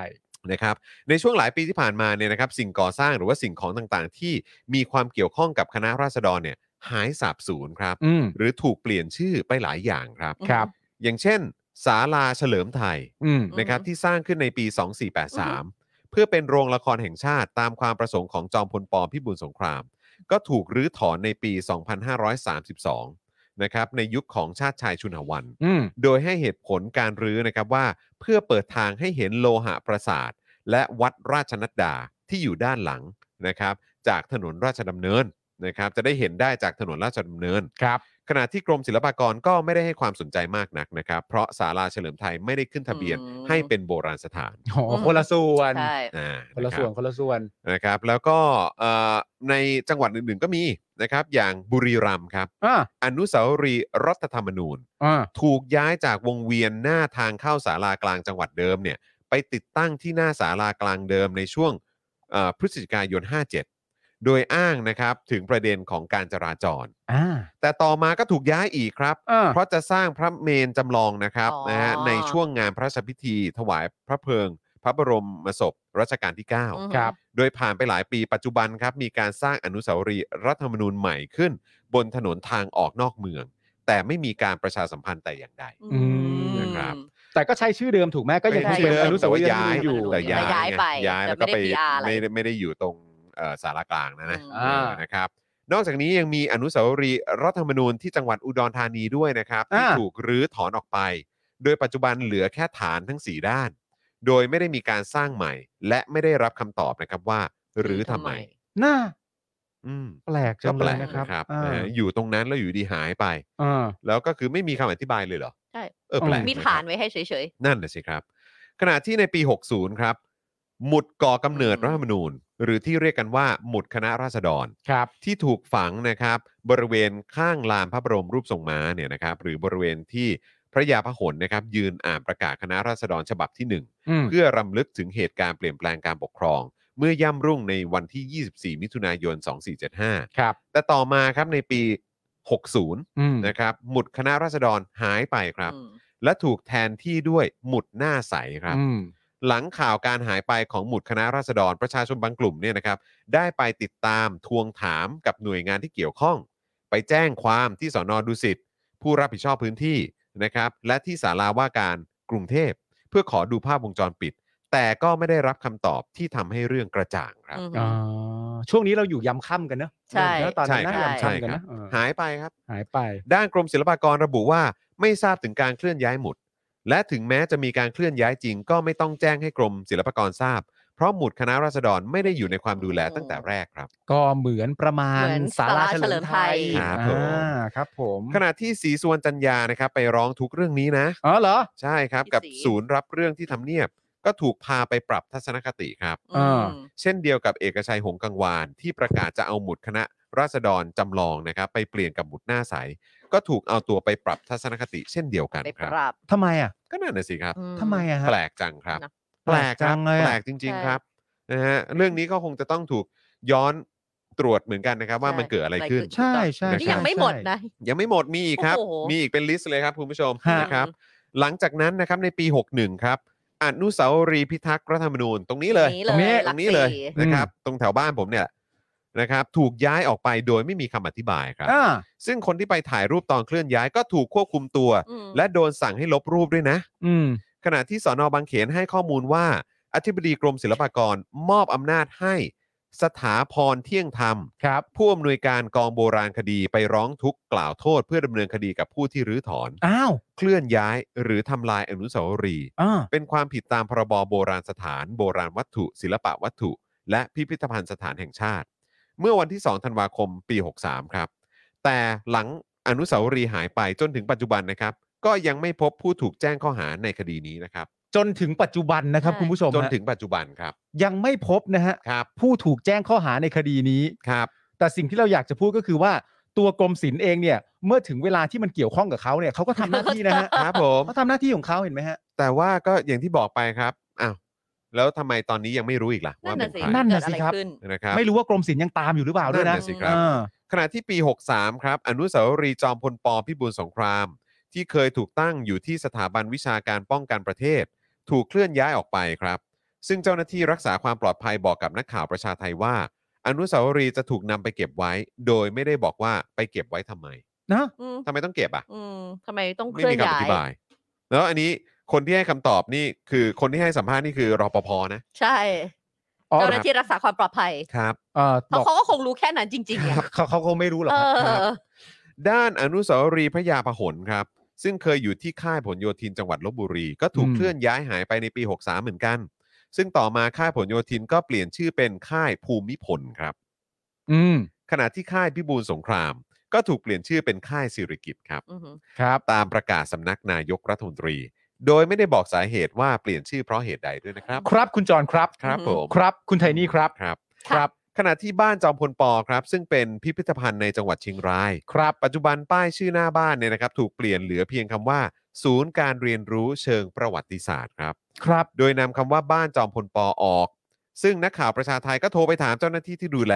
แล้วก็ได้รับคำตอบว่าเป็นการเปลี่ยนป้ายใหม่เฉยๆ เปลี่ยน ครับ ป้ายใหม่เฉยๆ ครับผม อันนี้เป็นการโทรไปถามรปภเหมือนกันไหมฮะหรือว่า ไม่ นั่น ใช่ สิครับ อ๋อ เราตอนที่เราไปเชียงรายเราได้ไปไปดูปะที่นี่เราเคยไปดูปะ ไม่ไม่ไม่ได้ไป อืม นี่เอ่ออาจารย์เอกชัยเขียนว่าอะไรนะฮะอาจารย์แบงค์ช่วยช่วยขยับขึ้นด้านบน อนุสาวรีย์ปราบกบฏ อาจารย์สรัญยูเทพสงเคราะห์ ประวัติศาสตร์มเกษตร ไปถ่ายคลิปตอนทำลายย้ายด้วยครับ อาจารย์เขียนเรื่องนี้ อ๋อเหรอครับ อ่านะครับนะก็เดี๋ยวเราไปติดตามดูกันได้นะครับ ขอบ ครับ คุณอาจารย์ ผม เอกชัยด้วยนะครับ ขอบพระคุณอาจารย์เอกชัยครับ แต่หน้าประหลาดนะอนุสาวรีย์เนี่ยมันก็ไม่ได้อันเล็กๆกันทั้ง ไม่ นั้นนะ เล็ก มันหายไปในพริบตาได้บ้าง มันเอาไปเก็บอะไรได้ ไม่ มีพื้นที่อะไรไป แต่ เก็บได้ แต่ไอ้ไอ้ที่น่าแปลกก็คือคนที่ไปถ่ายภาพหรืออะไรก็ตา ทำ ม ไม ก็ถู โด ก นจับ โดนโดนจับ อืม ใช่ไหม ลบ หรือคน คลิป ที่ไปร้องเรียนเรื่องนี้โดนจับไปปรับทัศนคติ อืม แบบนี้จะให้คิดว่ายังไงล่ะครับ คือจริง ๆ บางอย่างมันต้องมีเหตุผลนะก็คือแบบแต่ว่าเหตุผลที่ให้มันบังเอิญเป็นเป็นเหตุผลที่ยังไม่ได้กลายเป็นเหตุผลนะฮะเช่นการบอกเหตุผลว่ามันก็เป็นการเปลี่ยนป้ายเฉยๆไง เออ แต่มันไม่ได้ตอบเหตุผลว่าก็แล้วเปลี่ยนทำไมล่ะครับ อืมอืม ใช่ไหมฮะ ครับ ก็ต้องตามกันดูนะครับ เนอะ อันนี้ก็เป็นเรื่องราวที่เกิดขึ้นนี่คือเราเราไล่เรียงมาแต่ว่าล่าสุดเนี่ย ก็คือ ก็ ท่าราบสะคือพาน อ่ พิบูลสงคราม สะพานพิบูลสงคราม ถูกเปลี่ยนชื่อเป็นสะพานท่าราบอยู่ ใช่ เท่าไหร่หนึ่งคืนเหรอ หนึ่งคืน แต่อ่าใช่ครับ อ่า แล้วก็ที่สำคัญที่สุดก็คือเดี๋ยวรอดูแล้วก็ติดตามกันได้เลย ครับ นะครับว่าท้ายที่สุดจะเจอไหมคนทำ สองคนนั้นนะที่ครับ เอาปืนกาวกาวร้อนไป เกา ติ ว ด ร้อน กับ ม เอคริก ใช่ใช่ แต่ก็อย่างที่ผมบอกคุณผู้ชมอะ ครับ เรื่องนี้มันง่ายฮะ อืม มันต้องเจออยู่แล้วอะ เจ ใช่ อ เจออยู่แล้วก็กล้องวงจรปิดเห็น อืม ขนาดนั้นและข้อมูลก็มีว่าใช้กาวร้อน อืม ใช้เอคริก ใช้เวลาประมาณ 17 นาที อืม ใส่เสื้อคลุมใส่หน้ากาก ขับรถสีเลือดหมูอะไร อืม ต่าง เอ ๆ อ นานะ แล้วจะเห็นป้ายทะเบียนหรือเปล่าเนอะ เขาบอกมันเบลอๆ อ๋อเหรอ มันอาจจะก เบ ลา ๆ งคืนไง อื มัน เขา ว่า เขาเขา มัน บอก ก็เรทไม่เคย แต่ เวิ ไม่ ร์ก แน่ก็ต้องแบบย้อนกลับไปดูแบบว่ากก่อน ล้องอื่น มา ๆด้วยนะว่า ใช่ แล้ว เหมือนใน รถ หนั อะ งอะ จริง ๆ แล้วมา มา จา จาก ก ไหน ไหน เนอะ ใช่ เออแบบว่า เพราะประเด็นที่เขาถามก็คือในช่วงระยะเวลา 17 นาทีนั้นเนี่ยมันก็อาจจะไม่ได้เห็นจากกล้องตัวเดียวไง ใช่ อาจจะเห็นได้จากหลาย ๆ มุม เพราะฉะนั้นมันอาจจะมีไอที่แบบว่า เห็นอ่าสัญญลักษณ์บางอย่างบนรถ อ่า หรือว่าเห็นป้ายทะเบียน หรือเปล่า หรือแบบมีช่วงไหนที่กำลังทำการอยู่แล้วบังเอิญแบบร้อนเหงื่อออกแล้วถอดหน้ากากทำไมอะไรอย่างเงี้ย ไม่ อยาก หรือแบรู้บ อันนี้ จิบ กั คือ น้ำจิบน้ำ นี่คือ เออ before ไงแปลว่าแต่ว่าพอเขาเสร็จเนี่ยเขาก็ต้องไปที่ไหนต่อเราก็ตามเขาเขาอาจจะไปนั่งกินก๋วยเตี๋ยวต่อก็ได้ไง ไม่ ต้อง เพราะ ต้องไป เพราะ รู้อะไร ไม่ ฮะ เหนื่อยแล้ว สิ่งสิ่งที่คุณไทนี่บอกก็คือว่า มันก็มีแนวทางอยู่แล้วว่า เริ่มที่มา เออ ทำเสร็จเรียบร้อแล้ยวไปไงต่อ แล้วไปไหนต่อ เออ เมื่อกล้องวงจรปิดเห็นที่มากับเห็นทำเนี่ย เออ ไอ้ไปไหนต่อเนี่ย เรื่องนี้ก็ง่ายฮะ ใช่ครับ ง่ายหมดแล้วฮะคุณผู้ชมฮะ นี่อาจารย์เอกชัยบอกว่างั้นเอารูปอนุสาวรีย์ปราบกบฏขึ้นพื้นที่โฆษณาเลยผมสปอนเซอร์เอง เออ อาจารย์ครับงั้นเดี๋ยวเดี๋ยวเอ่อขอ ติดต่อ ขอเบอร์หลังไม้ได้ไหมฮะ เออ เออแล้วเดี๋ยวเดี๋ยวให้เอ่อพ่อหมอโทรไป ครับ เออ เฮ้ยน่าสนใจนะ ใช่ไหมแล้วก็ขึ้นเลย เพื่อเป็นการตอกย้ำด้วยว่าอ่ะแต่ละอย่างที่หาย หาย ไป ไปคืออะไร ใช่ บ้าง นะครับนะฮะก็เดี๋ยวเดี๋ยวโอ้โหน่าสนใจมากเดี๋ยวเดี๋ยวเอาขึ้นก็ดีครับ และอยู่ในรายการเราใครจะมาลื้อมามามาเปลี่ยนชื่ออะไรไม่ได้ ไม่ นะ ได้เออ ไม่ได้คนะรับโอ้น่าสนใจน่าสนใจ เออ ถือว่าเป็นแคมเปญที่ดี ให้อาจารย์ติดต่อมา โอ้เจ๋งครับเจ๋ง คุณผู้ชม บ รู้สึก เดี๋ยวให้ เหมื ที อนผมมไหม งานเดี๋ยวให้พ่อพ่อหมอโทรไปเลย เออ ครับผม คุณผู้ชมรู้สึกเหมือนผมไหมฮะว่าเรื่องราวเหล่านี้เนี่ยเมื่อจากต้องการจะรู้ตัวผู้กระทำเนี่ย มันช่างง่ายดายซะเหลือเกิน ใช่ แล้วยังไงมันก็ต้องรู้ตัวผู้กระทำแล้วจับมา แล้วก็ดำเนินคดีได้อย่างแน่นอน อืม คุณผู้ชมรู้สึกเหมือนผมไหมครับ ว่าไหมครับ มันต้องประมาณนี้นะครับอื มันไม่ได้ยากนี่ครับก็กล้อง นั่นสิครัวงบ จรปิดก็เห็นแล้วอะครับ นั่นสิครับ มันจะต้องง่ายแน่ เรา ๆ จะ เลย เห็น นะครับ แค่ คุณ นั้น ผู้ช ไง ม ตอนขามาขาไปกล้องเสียหมดแล้วไม่เห็น เฮ้ย แต่ประเด็นที่เราต้องแคมไว้เสมอก็คือว่าตำรวจไทยนะเก่ง อ่ะ เออใช่ เออเพราะฉะนั้นมัน เก่งอยู่แล้ว ถ้าเขาอยไม่าก ยากทำอันไหนที่เป็นเรื่องง่าย มันก็จะง่ายจริง ใช่ ๆ แต่เรื่องไหนที่มันง่ายแล้วเขาอยากทำให้มันยาก ก็ว่ากันไป ก็ว่ากันไป มันก็อาจจะไม่ง่าย มัน ครั จะ บ ไม่ ผม ง่าย เออ นะอ่ะคุณผู้ชมก็อย่างที่บอกไปนะครับนะฮะว่าเอ่อสำหรับเอ่ออนุสาวรีย์หรือสัญลักษณ์ต่าง ๆ ที่หายไปนะครับ หลังจากนี้นะครับเมื่อเมื่อเราแบบได้เอ่อเข้าสู่บรรยากาศของการเป็นประชาธิปไตยที่แท้จริง ครับ นะครับแล้วนอกจากจะเช็คบินกับคนผู้มีอำนาจเผด็จการต่างๆ แล้วเนี่ยเราต้องไปตามสิ่งเหล่านี้กลับมาด้วย โอ้พอ นะครับ ถ้าเราเข้าสู่ประชาธิปไตยอย่างแท้จริงเมื่อไหร่แหละ มีเรื่ ตา อง มกัน มี เย เรื่อง อะ ต้องสาสางกันเยอะ โโห ต้องใช้คำนี้ เยอะมาก เนอะเอาคำว่ามีเรื่องต้องสาสางกันเยอะเออ ใช่ ซึ่งก็ต้องใช้เวลาหลายหลายหลายปีเลยกว่าจะสะสาง แน่ ได้ นอน ครบทุกเรื่อง แน่ นะ นอน แต่เราก็สู้เพื่อมัน อ๋อรอได้ครับ ใช่ ผมแนะนำอย่างนี้เลยนะครับ ได้ครับ รัฐบาลหน้าที่มาจากประจากประจากประชาธิปไตยอ่ะ ครับ กันงบไว้เลย เออ เป็นงบกู้ด้วยนะ ฮะ อนุญาตให้กู้ด้วย ครับ เขาเรียกว่างบกู้สะสาง เออ กันไว้ตรงนี้โดยเฉพาะ งบกู้เลย เพื่อสาสาง งบกู้เพื่อสะสา เององบกู้เพื่อสาสาง เออ แล้วถ้าสสคนไหนไม่โหวตให้ผ่านนะ ฮะ ครั้งหน้ากูไม่เลือก เออ เออ ถ้าไม่มีใครยอมรับงบกู้สะสาง เอ เล อย ป นะ ระเด็นนี้น่าสนใจประเด็นนี้ ใช่ น่าสนใจเออนะ อ่ะ ครับ มาข่าวสุดท้ายไหมคะพี่จอนคุณปาล์ม มาถึงแล้วแหละช่วง ใช่ เวลาของ Miss Universe ตอน Thailand นี้มันเข้าสู่ช่วงของการประกวดนางงามต่าง แต่ ๆ มัน นี่ก็อีกหนึ่งเวทีที่ เดี๋ยวคุณธนิตแป๊บนึงนะฮะ เอออ อาจารย์เอกชัยบอกบอกฝากเตือนพ่อหมอว่าอ่านอินบ็อกซ์ด้วยนะครับ อ่าได้ค อาจา รับรย์เอกชัยน่าจะติดต่อมาแล้ว พี่พี่ดำครับช่วยแจ้งอันนี้ให้กับทางเอ่อพ่อหมอเลยนะครับ โอเค แคปเอ่อเดี๋ยวแคปตรงนี้ส่งให้พ่อหมอเลย อืม นะ โอ ค เ รับนะฮะ ครับ อ่ะ มาคุณธนิตโทษนะ คราวนี้ ไม่เป็นไค่ะเข้าสู่ มาที่ เทศกาล ดราม่ากันดีกว่า เออ มันกลาย ใช่ มันกลายเป็นดราม่าเนอะเออ มันก็ มัน มันก็ เออไม่รู้เหมือนกันนะแต่ว่าก็ มันดราม่าป่ะมึงรู้สึกว่ามันดราม่าป่ะ ไม่รู้คือคือกูนั่งดู เออ คือกูไปนั่งย้อนดูเมื่อวานคือกูดูกูดูไม่จบนะ เออ เออ เพราะมันยาวมากห้าชั่ว คื โม มั ง ยาวด้วยแล้วก็คือแบบผมรู้สึกว่าเวลาผมเห็นเขาถามคำถามกันน่ะ อืม เออ แล้วก็เวลาเขาตอบกันน่ะเออผมก็รู้สึกว่าเออก็น่ารักดี อืม คือ ม ทำไม อันนี้ผ พูด ใช้ เหมือนเอ็นดูจังเล ผม ย ใช้คำว่าน่ารักดี อ่า เพราะผมรู้สึกว่าก็ มันเป็นคำตอบนางงาม ไม่ไม่หรอกผม มั ไม่ นเป็นคำตอบ เฮ้ย คุณไปพูดอย่างนั้น ไม่ ทัวร์ลง ไม่ เลยนะ ไม่ไม่ไม่ผมคิดว่ามันเป็นภาพรวมมากกว่าของ อือฮึ บรรยากาศของ คือเราก็จะเห็นแบบเขาเรียกว่าอะไรกลุ่มคนที่ก็จะมีความ เอ่อเขาเรียกว่าอะไรอ่ะ จะอยู่ในแวดวง อือหือ เอ่อบันเทิง ความ อืม สวยความงาม อือฮึ อีเวนต์ อือหือ เซเลบริตี้หรืออะไรแบบเนี้ยเออ อฮึ ซึ่งซึ่งซึ่งเราก็จะไม่ค่อยคุ้นสัก อือฮึ เท่าไหร่กับ อือฮึ การที่เขาจะหยิบยกประเด็นเกี่ยวกับสังคมอ่ะ เข้ามา ขึ้น พูด มาขึ้นมาพูดคุยและถกเถียงกัน ครับ า เออแล้วแบบเวลาเราฟังเอ่อ มัน มุม ก็เลย มอง จะ ของพวก ไอ้นี่ เขานะจากทั้งสองฝั่งเนี่ยทั้ง อือฮึ ฝั่งคนถามและฝั่งคนตอบเนี่ย อืม มันก็จะดู เออ ก็ดูดู น่ารัก น่ารักน่าสนใจดีนะ เออว่าเขามีมุมมองอยู่ในเอ่อระดับแบบเขาเรียกว่าลึกขนาดไหน ผิวเผินหรือ หรือ ลึก อยู่ หรือ ในระดับ เข้าไปไหนอ่า เออผิวเผินหรือดูแบบว่า เออแบบ อันนี้มันก็เป็นลักษณะวิธีการถามหรือคำตอบที่ที่เรารู้สึกว่ามันเป็นเป็นออโตเมตอะ อ่า อืม เข้า เข้า ใจ ใจ เออ ซึ่งเราก็เลยหลาย ๆ ครั้งพอฟังปุ๊บก็ก็ก็ไม่ได้เป็นคำตอบที่ lead to anything ใช่ อืม แต่เป็น หรือว่าหรือว่าคำถามบางอันก็รู้สึกว่าแบบ เอ๊ะยังไง ไม่ได้น่า อะร ส แบบ นใจ เออ ด้วย ใช่แต่ว่าก็ มี แต่ผมก็ดีใจที่ที่ประเด็นต่างๆเหล่า มัน นี้มัน สังคม มันมันมันมันกลายเป็นดราม่าหรือกลายเป็นเป็นประเด็นขึ้นมาที่ทำให้พวกเราได้มาถกเถียงกั ใช่ นต่อ อ่ะเดี๋ยวเดี๋ยวเราอ่านข่าวเผื่อคุณผู้ชมบางคนอาจจะไม่ได้ไม่ได้ติดตามเรื่องของ ใช่ เวทีนางงาม ใช่ใช่ใช่ นะคะ ใช่ อ่ะ ถูกต้อง เราจะ ค มา บ พูดถึงดราม่า Miss Universe Thailand 2022 เลยนะคะ ในประเด็นเอ่อ CU First Day หรือจุฬา First Day อืม นะคะ รับผม คือเมื่อวานนี้นะคะ Miss Universe Thailand นะคะได้จัดประกวดรอบ Audition Keyword อืม เพื่อให้สาวงามได้ประชันไหวพริบผ่านการตอบคำถามเกี่ยวกับคีย์เวิร์ด ที่จะได้รับเวลา 30 วินาที เพื่อหาผู้เข้ารอบ 30 คนสุดท้าย ครับ จากที่มีผู้ร่วมเข้าออดิชั่นทั้งหมด 43 คน อืม คือคีย์เวิร์ดนะคะเผื่อคุณผู้ชมไม่รู้นะก็คือการตอบคำเออตอบคำถามคือนางงามทั้งหมดเนี่ยจะอยู่หลังหลังเอ่อเหมือนแบ็กดรอปก็ได้ ครับ อกรรมการจะไม่เห็นว่าใครตอบ เพื่อที่จะได้ไม่ไบแอส เห็นเห็นแค่เงา เห็นแค่เงา เออ แล้วก็ได้ยิน แค่เงา เสียงที่ตอบ ใช่ กรรมการก็จะถามคำถาม อืม แล้วก็โดยถามคำถามเนี่ยเขาจะมีแบบประเด็นต่างๆวนอยู่ในลูปเนี่ย อืม แล้วก็นางงามก็จะบอก stop แล้วมันขึ้นมาเป็นอันไหน อ่าใช่ นางงามประเด็นไหนก็จะถูกถามในประเด็นนั้น อย่า ก็ ง คื เช่น อ ส คื ง อแร คน รา ดอมมเอา ใช่ อ่า สงครามยูเครน อืม เอ่อรัสเซียก็ตอบไป ครับ เขาก็จะมีถามคำถามไป อืม แล้วใช้เวลา 30 วินาที ครับ นะนะคะ ก็จะเป็นเกณฑ์ในการถามคำถามคีย์เวิร์ด อืม นะคะ ซึ่งอ่าหนึ่งในผู้เข้าประกวดในขณะนี้นะคะ ชื่อเรเน่นะคะ เรนิตาเวร o นิ c าปากาโน ซึ่งสิ่งที่ทำให้เรเน่พูดถึงถูกพูดถึงนะคะ ไม่ใช่การตอบคำถามคีย์เวิร์ดเกี่ยวกับทัวร์อากาศที่ได้รับ อืม ทั่วอวกาศ ทัวร์อวกาศ แต่เป็นการตอบคำถามเกี่ยวกับดราม่า CU First Date ของจุฬาในขณะนี้ อืม อื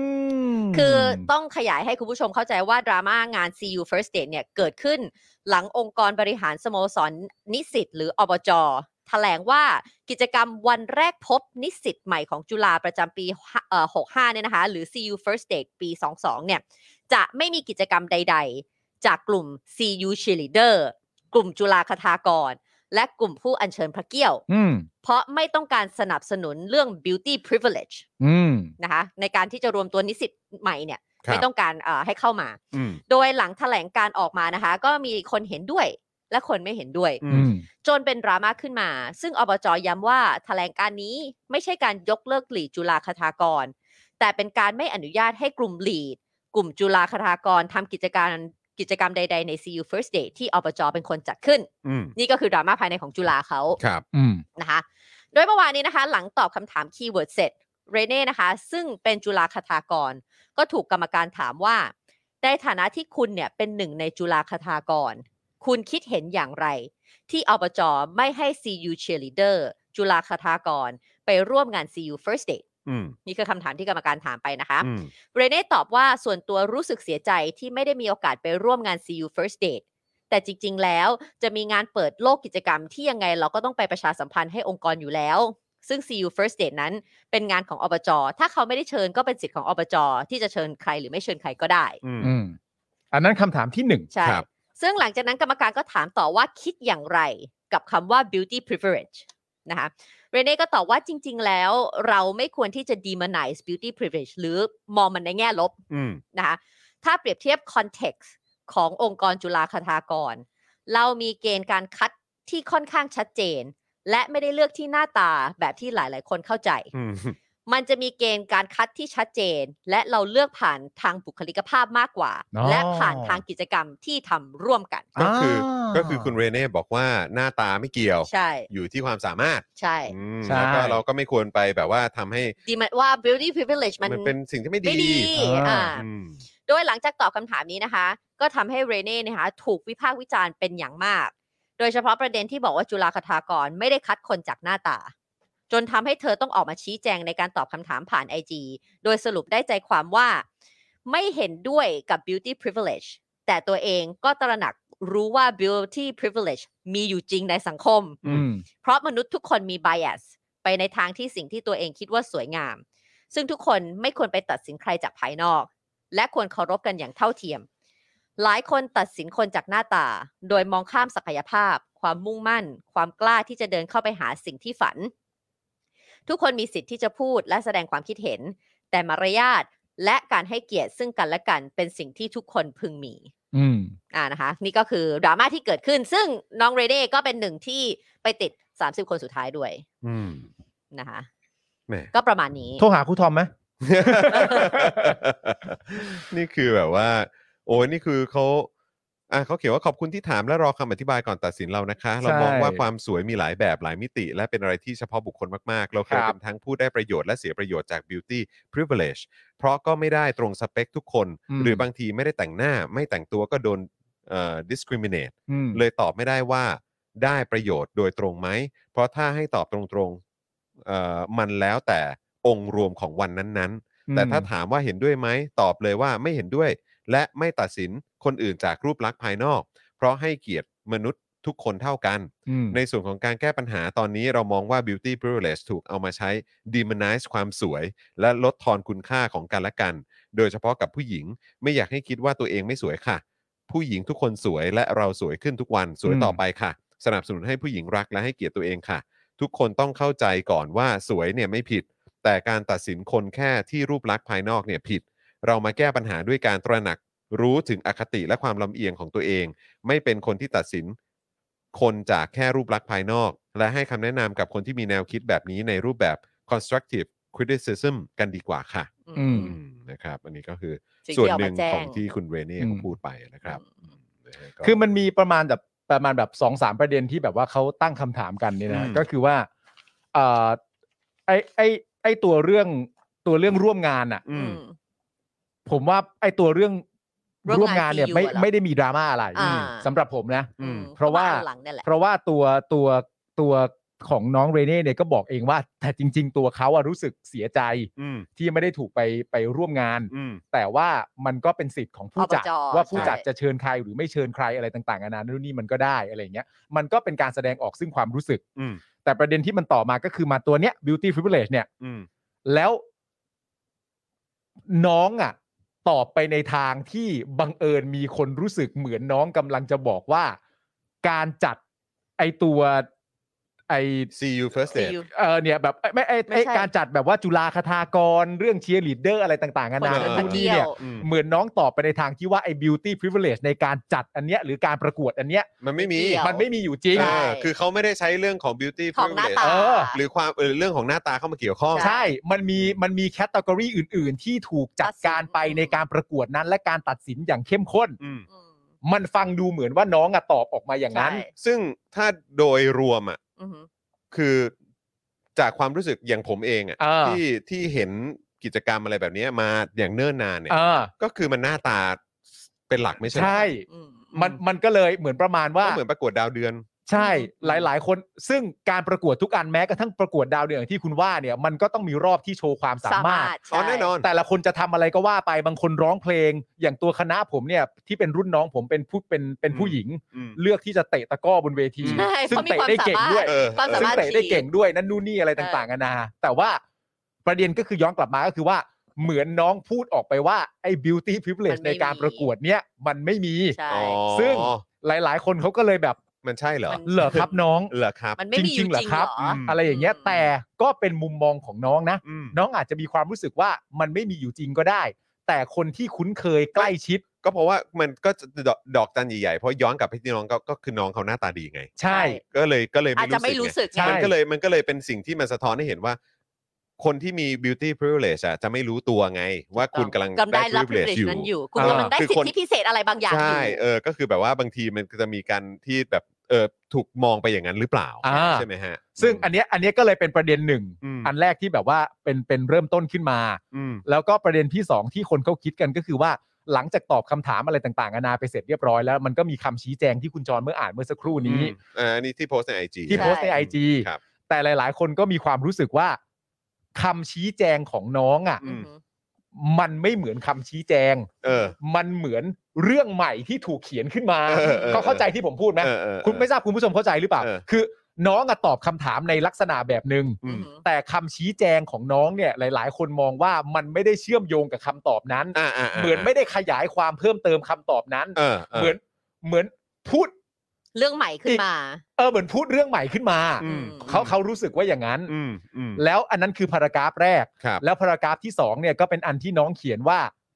ตัวน้องเองรู้สึกแปลกใจว่าทำไมคำตอบของน้องที่ตอบในการประกวดอัน Miss Thailand ที่ Universe Miss Thailand Universe เนี่ยมันถึงไปทำให้คนเข้าใจไปอีกแบบหนึ่งได้ อืม ซึ่งอันเนี้ยในมุมส่วนตัวผมคนเดียวเนี่ย ผมแปลกใจที่น้องแปลกใจ เออ เออ เพราะว่าลักษณะการตอบของน้องอะ่ะ มันก็มีแนวโน้มว่าจะทำให้คน ไม่เข้า เข้าใจ ใจ ไปอีกด้านหนึ่งอยู่แล้ว ใช่ใช่ แล้วผมก็เลยย้อนกลับ ไม่คืจะมันจะทำให้คนเข้าใจไปตามที่น้องพูดเลย ได้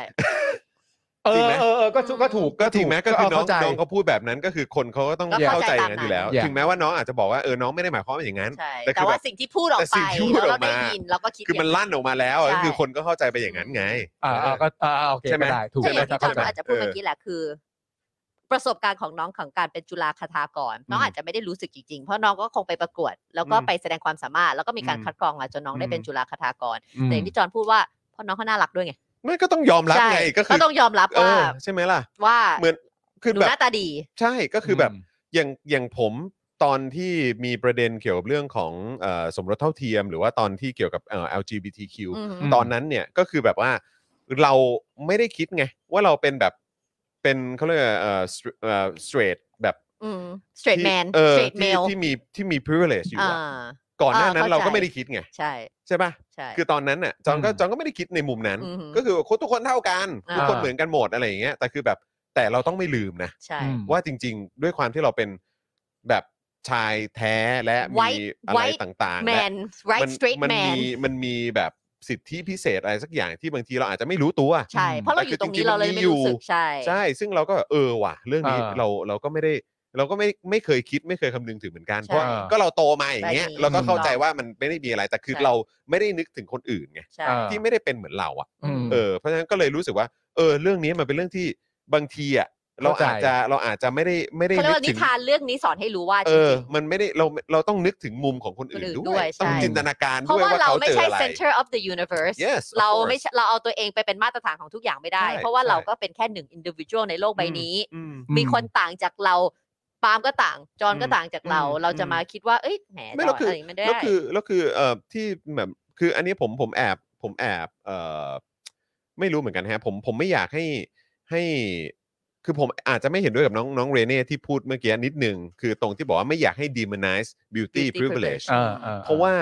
พอ demonize ปุ๊บแล้วเหมือนแบบ โอ้ยพวกเราถูกกระทำหรือว่าแบบเออแบบคนที่ถูกแบบตราหน้าว่ามี beauty privilege คือพวกเราถูกก ส ระ วยเรา ทำพ ก็ ว ได้ กเรา สิทธิ พวกเราเป็นเป็นเหยื่อหรือพวกเราแบบเอ่ออ ม กำลังถูกปฏิบัติอย่างไม่ชอบธรรมอะไรเงี้ย อืม คือผมมีความรู้สึกว่า มันไม่ใช่การดีมานายนะผมคิดว่ามันเป็นการเตือน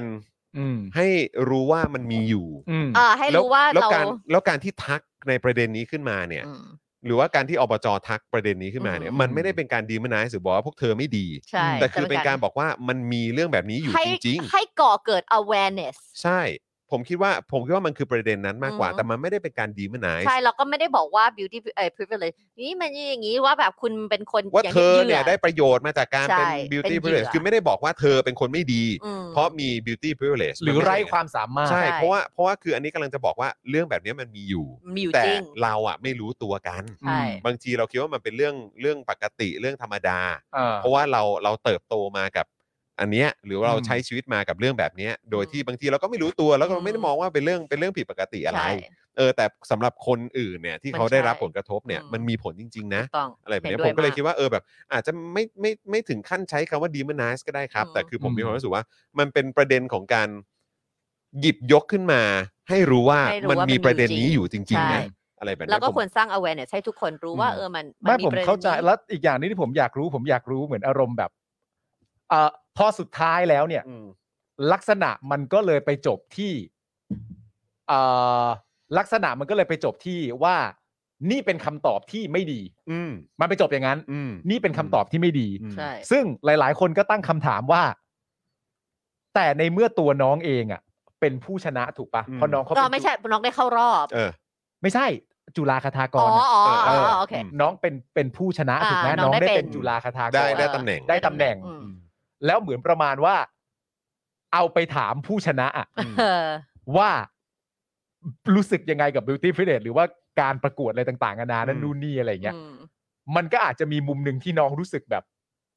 เหมือนไม่สบายใจในการตอบ เพราะว่าไม่รู้จะตอบ ยังไงอ่าเพราะว่าตัวเองเป็น ให้ ผู้ชนะ ให้ เข้า มุม ไป ไหนหรือมันอะไรต่างๆ นานายังไง อื อ่ะ ม แต่ประเด็นที่ตามมาก็คือว่าอ๋อนั่นแปลว่าเราฟังคำตอบน้องเสร็จเรียบร้อยเนี่ยเราต้องไปทำความเข้าใจน้องอีก อืม อีกรอบหนึ่งด้วยใช่ไหม อืม มากกว่าจะเอาแค่ตัวคำตอบจริง ๆ อันเนี้ย อืม ผมอยากรู้ว่าเกณฑ์การตัดสินเนี่ยมันมันจะเป็นยังไง อะไร แบบว่า ยังไง จะมีใครคิดไหมว่าโหมึงเล่นเอาคำถามนี้ไปถามน้อง ซึ่งน้องเป็นผู้ชนะในการประกวดนั่นนู่นนี่ น้องเขาก็ต้องอย่างนั้นแล้วน้องเขาก็ต้องอย่างนี้มันก็จะมีอะไรต่างๆนานาแต่สุดท้ายมันก็วัดที่คำตอบอยู่ดีป่ะ ใช่ อืม ในเมื่อมันวัดที่คำตอบอยู่ดีเนี่ย ตอบมาเสร็จเรียบร้อยอย่างนั้น ก็ต้องเป็นตามนั้น ตามนั้น ใช่ แต่คนในสังคมที่เห็นใจ ก็สามารถจะมองย้อนกลับไปถึงตำแหน่งและจุดยืนของน้องนั่นก็อีกเรื่องหนึง่ง อือฮึ แต่สุดท้ายคำตอบที่น้องให้อะ ก็คือคำตอบ มันก็คำตอบนั่นแหละ ใช่ นะครับ ใช่ครับ ตามนั้นเลยครับ จริงครับ ฮะ นะฮะ แต่ ก็ ทั้งนี้ทั้งนั้นก็ให้กำลังใจนางงามทุกคนที่เข้ารอบ ก็ 30 คน เออก็ต้องรอดูกัน ใช่ นะครับว่ามันจะไปยังไงต่อคือผมอย่างที่บอกอ่ะเออพอพอเห็นพอเห็นเขาทำสัมภาษณ์ทำพูดคุยก็รู้สึกว่าเออก็ก็ดูน่าสนใจและดูก็ก็ดูน่ารักดี อืม อะไรแบบเนี้ยแต่ก็คือแบบ เราก็แค่มีความรู้สึกว่า เพราะว่าเออก็มีคนแชร์คลิปของน่าจะเป็นนางงามเปอร์โตริโก หรือผมไม่แน่ใจ อ๋อผมเห็นอยู่ผมเห็นอ เอยู่ อใช่ไหมที่เขา เห็นอยู่ พูดว่าเออแบบจริง ๆ แล้วคนที่คนที่รู้ตัวว่ามี beauty privilege อะคือควรจะต้องรู้ตัวว่าตัวเองอะอยู่ใน position ไหนที่จริง ๆ คุณก็มีความได้เปรียบ อืม หรือว่าคุณสามารถใช้ใช้ตรงเนี้ยให้มันเป็น เป็ ป นประ ระ โย โย ช ชน์ น์ให้ ถูก กับ ต้อง ส่วนรวมได้ด้วยเหมือนกัน ซึ่งผม หรือเป็น สึ กระบอก ว่า เสียงให้กับ ใช่ อิชชูที่ ใช่ คุณ hold อืม to heart ใช่ ซึ่งผมก็มีความรู้สึกว่าเออ อันเนี้ยแหละมันก็เป็น point อันหนึ่งที่อ่ะถ้าเกิดว่าจะมีการประกวดเรื่องของจะเป็นนางงามเวทีไหนก็ตามอ่ะก็ควรจะใช้ไอ้ไอ้ privilege เนี้ยให้มันให้มันก่อเกิดแบบ ประโยชน์ ประโยชน์กับส่วนรวมจริงๆไงเออ อือฮึ อซึ่งก็ก็ก็อยากเห็น ใช่ อืม แบบที่ที่มันเป็นประโยชน์ที่มันที่มันเข้มข้นจริง ๆ นะ อืม เกิดขึ้นกับสังคมบ้านเราจริง ๆ อ่ะ ใช่ เออก็อยากจะเห็นอยู่เหมือนกัน ครับ นะ ผม ก็ก็ก็ก็ก็รอดูครับ อ่าร ร อดูว่าจะจะได้เห็นเอ่อผลกระทบหรืออิทธิพลที่มันส่งผลกับส่วนรวมได้ขนาดไหนนะ ใช่ จากการประกวดอะไรเหล่านี้ มันต้อง รวมไปถึง ก่อปรากฏมันต้องก่อให้เกิดประโยชน์อะไรออกมาจากสิ่งเหล่านี้บ้าง ไม่แล้วแต่สิ่ง ใช่ไหม ที่อยาก นะ เห็นใน อืม อนาคตน่ะก็คือการการกล้าตอบคำถามข ใช่ องตัวแทนประเทศไทย ใช่ เมื่อเมื่อถ้าเข้าไปถึงรอบที่จะได้ตอบคำถาม เออ ที่ไม่ต้องกลัวแล้ว ไม่ต้องกังวลนะเนาะ ไม่ต้องกังวลของการ เออ ที่จะได้กลับมาบ้าน แล้วกลับมาจะแบบจะโดนอะไรบ้าง ใช่ เออ เพราะเรา ใช่ แต่เราว่าหลาย อืม ปีที่ผ่านมาก็เปลี่ยนแปลง อืม แล้วเราก็ อืม คิดว่าถ้าเกิดว่าเราไปถึงสมมุติว่าปีนี้เราได้ไปถึงรอบน่าจะห้าคนสุดท้ายที่ถามคำถามเนี่ย อืม แล้วเราได้เนี่ยน่าจะน่าจะได้คำตอบที่ดี อืม ก็ น่าจะไม่ใช่คำตอบผิวเผินว่าแบบไทยแลนด์อย่างนั้นอ เอย่างอ นี้ เนี่ยแหละไอ้ที่ผมผมจะเซ็งมากก็เพราะว่าเออดูทุกอย่างมันดูแตะแบบแค่ อือหือ แค่ surface มาก ๆ เลยอะ ใช่ อืม เพราะเมื่อก่อนเนี่ย มงก็จะเอาบ้างก็จะกลับอย่างเงี้ย นึกออกไหม ใช่ใช่ใช่ แต่แต่เราหวังว่าเราน่าจะก้าวผ่านจุดนั้นไปได้แล้ว เออ ที่เราจะได้สามารถพูดถึงอิชชูที่เกิดขึ้นจริง ๆ เหมือน ใช่ รู้สึกว่าจะเป็นจำไม่ได้ประเทศอะไรสิงคโปร์ปีที่แล้วที่เขาพูดถึงอิชชูของเขาอะแต่ไม่ได้แล้วเขาทำในชุดประจำชาติเลยอะไรเงี้ยแล้วแบบเออเห็นไหมมันต้องสอให้เห็นอิชชูที่เกิดขึ้น ใช่ใช่ อืม เพราะว่าคือเวทีนี้เนี่ยไม่ได้ลงเงินน้อย ๆ ไง ใช่ คือแบบเสื้อผ้าหน้าผม อือหือ ม เอ่อโปรดักชันอะไรต่างๆนี่แบบทุ่มกันซะขนาดนี้แล้ว มันก็ควรจะต้องแบบพูดถึงถึงท็อปิกที่มันเป็นที่มันจะส่งผลกับ ใช่ ส่วนรวมด้วยอ่ะ ถูกต้อง เออใช่ไหมครับ แล้วก็เป็นตัวแทนของแต่ อ่า ละประ นี่ เท พ ศ ม่า แล้ว ใช่เนี่ย เอ พ อพม่า ม่า ใช่ไหม อ่า เออ ขอโทษ ใช่ จะจำจำไม่เอ่อ ใช่ จำไม่ได้ แต่ว่ารู้ว่าว่าจำได้ว่ามันมีเอ่ออ ม นางงามที่ออกมาพูดถึงประเด็น อ่า ที่เกิดขึ้น ใช่ จำได้ละ ใช่ เออ ถูกต้องครับ อือฮึ มีคุณผู้ชมถามเข้ามาว่าคุณปาล์มกับคุณจรกับคุณไทนี่เคยได้ประโยชน์จาก beauty privilege ไหมครับ ก็ต้องตอบว่าก็ต้องเคยอยู่แล้ว เคยอยู่แล้วครับ มันก็เคยร้อยเปอร์ เค เซ็น ย ต์ อ อยู่ ยู่ แล้ แล้ว ว ครับเออก็ไม่งั้นผมก็คงไม่ได้งานในวงการบันเทิงตั้งแต่เด็ก ใช่ ๆ ใช่ไหมล่ะ เพราะณตอนนั้นยังไม่มีใครรู้ความสามารถคุณจรเลย ใช่ และแต่ก็ได้ แต่เขา ไป ให้โอกาส เนื่องจากว่าเด็กหนุ่มคนนี้หน้าตามันดีไว้ ใช่ เอามาเทสกันดีกว่า ใช่ นั่นก็มาจากความหล่อไงฮะ ใช่ ใช่ไหมนั่นก็ แค่ นั่นก็หน้าตาแล้ว นั่นคือนั่นคือเป็นตัวอย่างที่เห็นง่ายๆเลย ใช่ แต่หลังจากนั้นไปก็เป็นความสามารถที่คุณจรเพิ่ม ที่ เติ สาม มารถเงิน และ มี ประ งาน สบ ต่อ การณ์ เรื่อย แล้วก็ต้องพยายามพิสูจน์ เออ ด้วย ใช่ ใช่ไหมครับ เพราะว่าเพ แต่ว่า ราะว่า เรา มันก็จะเป็นพาร์ทหนึ่งที่พวกพวกเราอ่ะในฐานะทำงานวงการบันเทิงมันก็จะมีคำถามนี้ที่ถูกตั้งขึ้นมาด้วยเหมือนกันว่า แล้วความ ใช่ สามารถคืออะไร ใช่ ถูกต้องแต่ว่าก้าวแรกที่ได้ก้าวก็เพราะว่าหน้าตา ใช่ ก็ต้องยอมรับเรื่องตรงนั้นจ ใช่ ริง ใช่ใช่ คืออย่าง ต้ ผมอย่างเงี้ย รับ ผมเป็นคนหล่อจริงๆใช่ไหมฮะแล้วก็ ครับ เฮ้ยอันนี่ไม่เถียงเว้ย เฮ้ยแน่นอนอ เฮ้ย ยู่แล้ว นนี้ไม่เถียงไม่เถียงเออ มันก็ต้องได้อยู่แล้วค ครั รับบ ผม เพราะผมก็ อือฮึ ครับผม คือมัน ใช่ไหม มันหล่อจริงๆอะ ๆก้าวแรกได้เพราะหน้าตา แต่ก้าวที่สองสามสี่จะได้อยู่ต่อก็ต้องโชว์ ใช่ ความใช่สามารถแล้ว ใช่ แล้วบางทีก้าวแรกไม่เป็นไรนะฮะก้าวต่อไปไฟไหม้สบงก็มีเยอะแยะเหมือนกันนะครับ ผมก็มีเหมือนกันครับผม เดี๋ยวกันนะ ไม่ มาอันนี้ได้ไงวะ ไม่ก็ถ้าไม่ก็เธอเริ่มเครียดแล้วกูดึงออกแล้วไง ดึงดึงดึงดึง ถ้าใครเริ่มเครียดแล้วกูดึงออกเออ แต่ว่าสรุปว่ามีนี่ไหมมีแบบมีตัวเต็งไหมของเวทีนี้ อันนี้ผมไม่ทราบ อย่าง จริง เพราะว่าเอ่ออ่ายอมรับดู แต่ว่าจะดูหลังจากที่แบบว่าเหลือสิบคนอะไรเงี้ยตอนนี้มันยังเยอะไง อ่า ก็เลยนี่คือยังแบบเหมือนพิลิมอะไรเงี้ย เ ว่าแบบร ต่ อบ ผม ยังคน ผมแ เยอะๆอยู่อะ ผมแอบงงนิดนึงเพราะว่าเหมือนมีคนหนึ่งที่ชื่อคุณนิโคลีน นิโคลีนเขาได้ golden tiara คือยังไงฮะ คือในตอบในในรอบเนี้ยเหมือน 45 คนมามารอบ 30 คนเนี่ย เออ เขาก็จะมีรอบตอบคำถาม แล้วก็จะมีการเก็บแต้มเก็บอะไรอย่างงี้ใช่ไหมแล้วมันก็จะมีเหมือนแบบแต้มพิเศษ เออ เรียกว่า golden tiara เนี่ย เออ ซึ่งเขาจะมาจากการที่ เอ่อคณะกรรมการจาก 14 คนต้องมี 11 คนเนี่ยที่ให้ 80%ขึ้นไป อ๋อ แล้วมันมีสองคนที่ได้ แล้ว เออ เหมือนเอ่อถ้าได้ golden tiara ไม่ได้แปลว่าคุณได้เข้ารอบ เออ แต่คุณจะได้คะแนนบวก อ๋อ 5 คุณจะมีคะแนน เป็นคะแนนพิเศษ คะแนนพิเศษ อืม 5 แล้วก็ไปบวกกับอันที่คุณทำทำมา อ๋อ เออ ไม่แต่ว่าอีกอีกอย่างหนึ่งที่สงสัยเนี่ย เพราะว่าคือคุณนิโคลีเนี่ยดูดูเหมือนว่าแล้วคือชื่อเนี่ย นิโค ชื่อ ลีน เหมือนเขาเคยประกวดมาก่อนปะ ใช่เขาบอกว่าเคยเป็นรองนี่ฮะ เคยเป็นรองมิสเวล something มาก่อนนะครับ า เออเพราะว่าจำได้ว่าเคยสัมภาษณ์ ม อ๋อจำเป็นสัมภาษณ์ เคยสัมภาษณ์สมัยแบบรีวิวบันเทิงอ่ะ อ่า แล้วก็เอ๊ะเขาเคยได้ตำแหน่งไปแล้วไม่ใช่เหรอ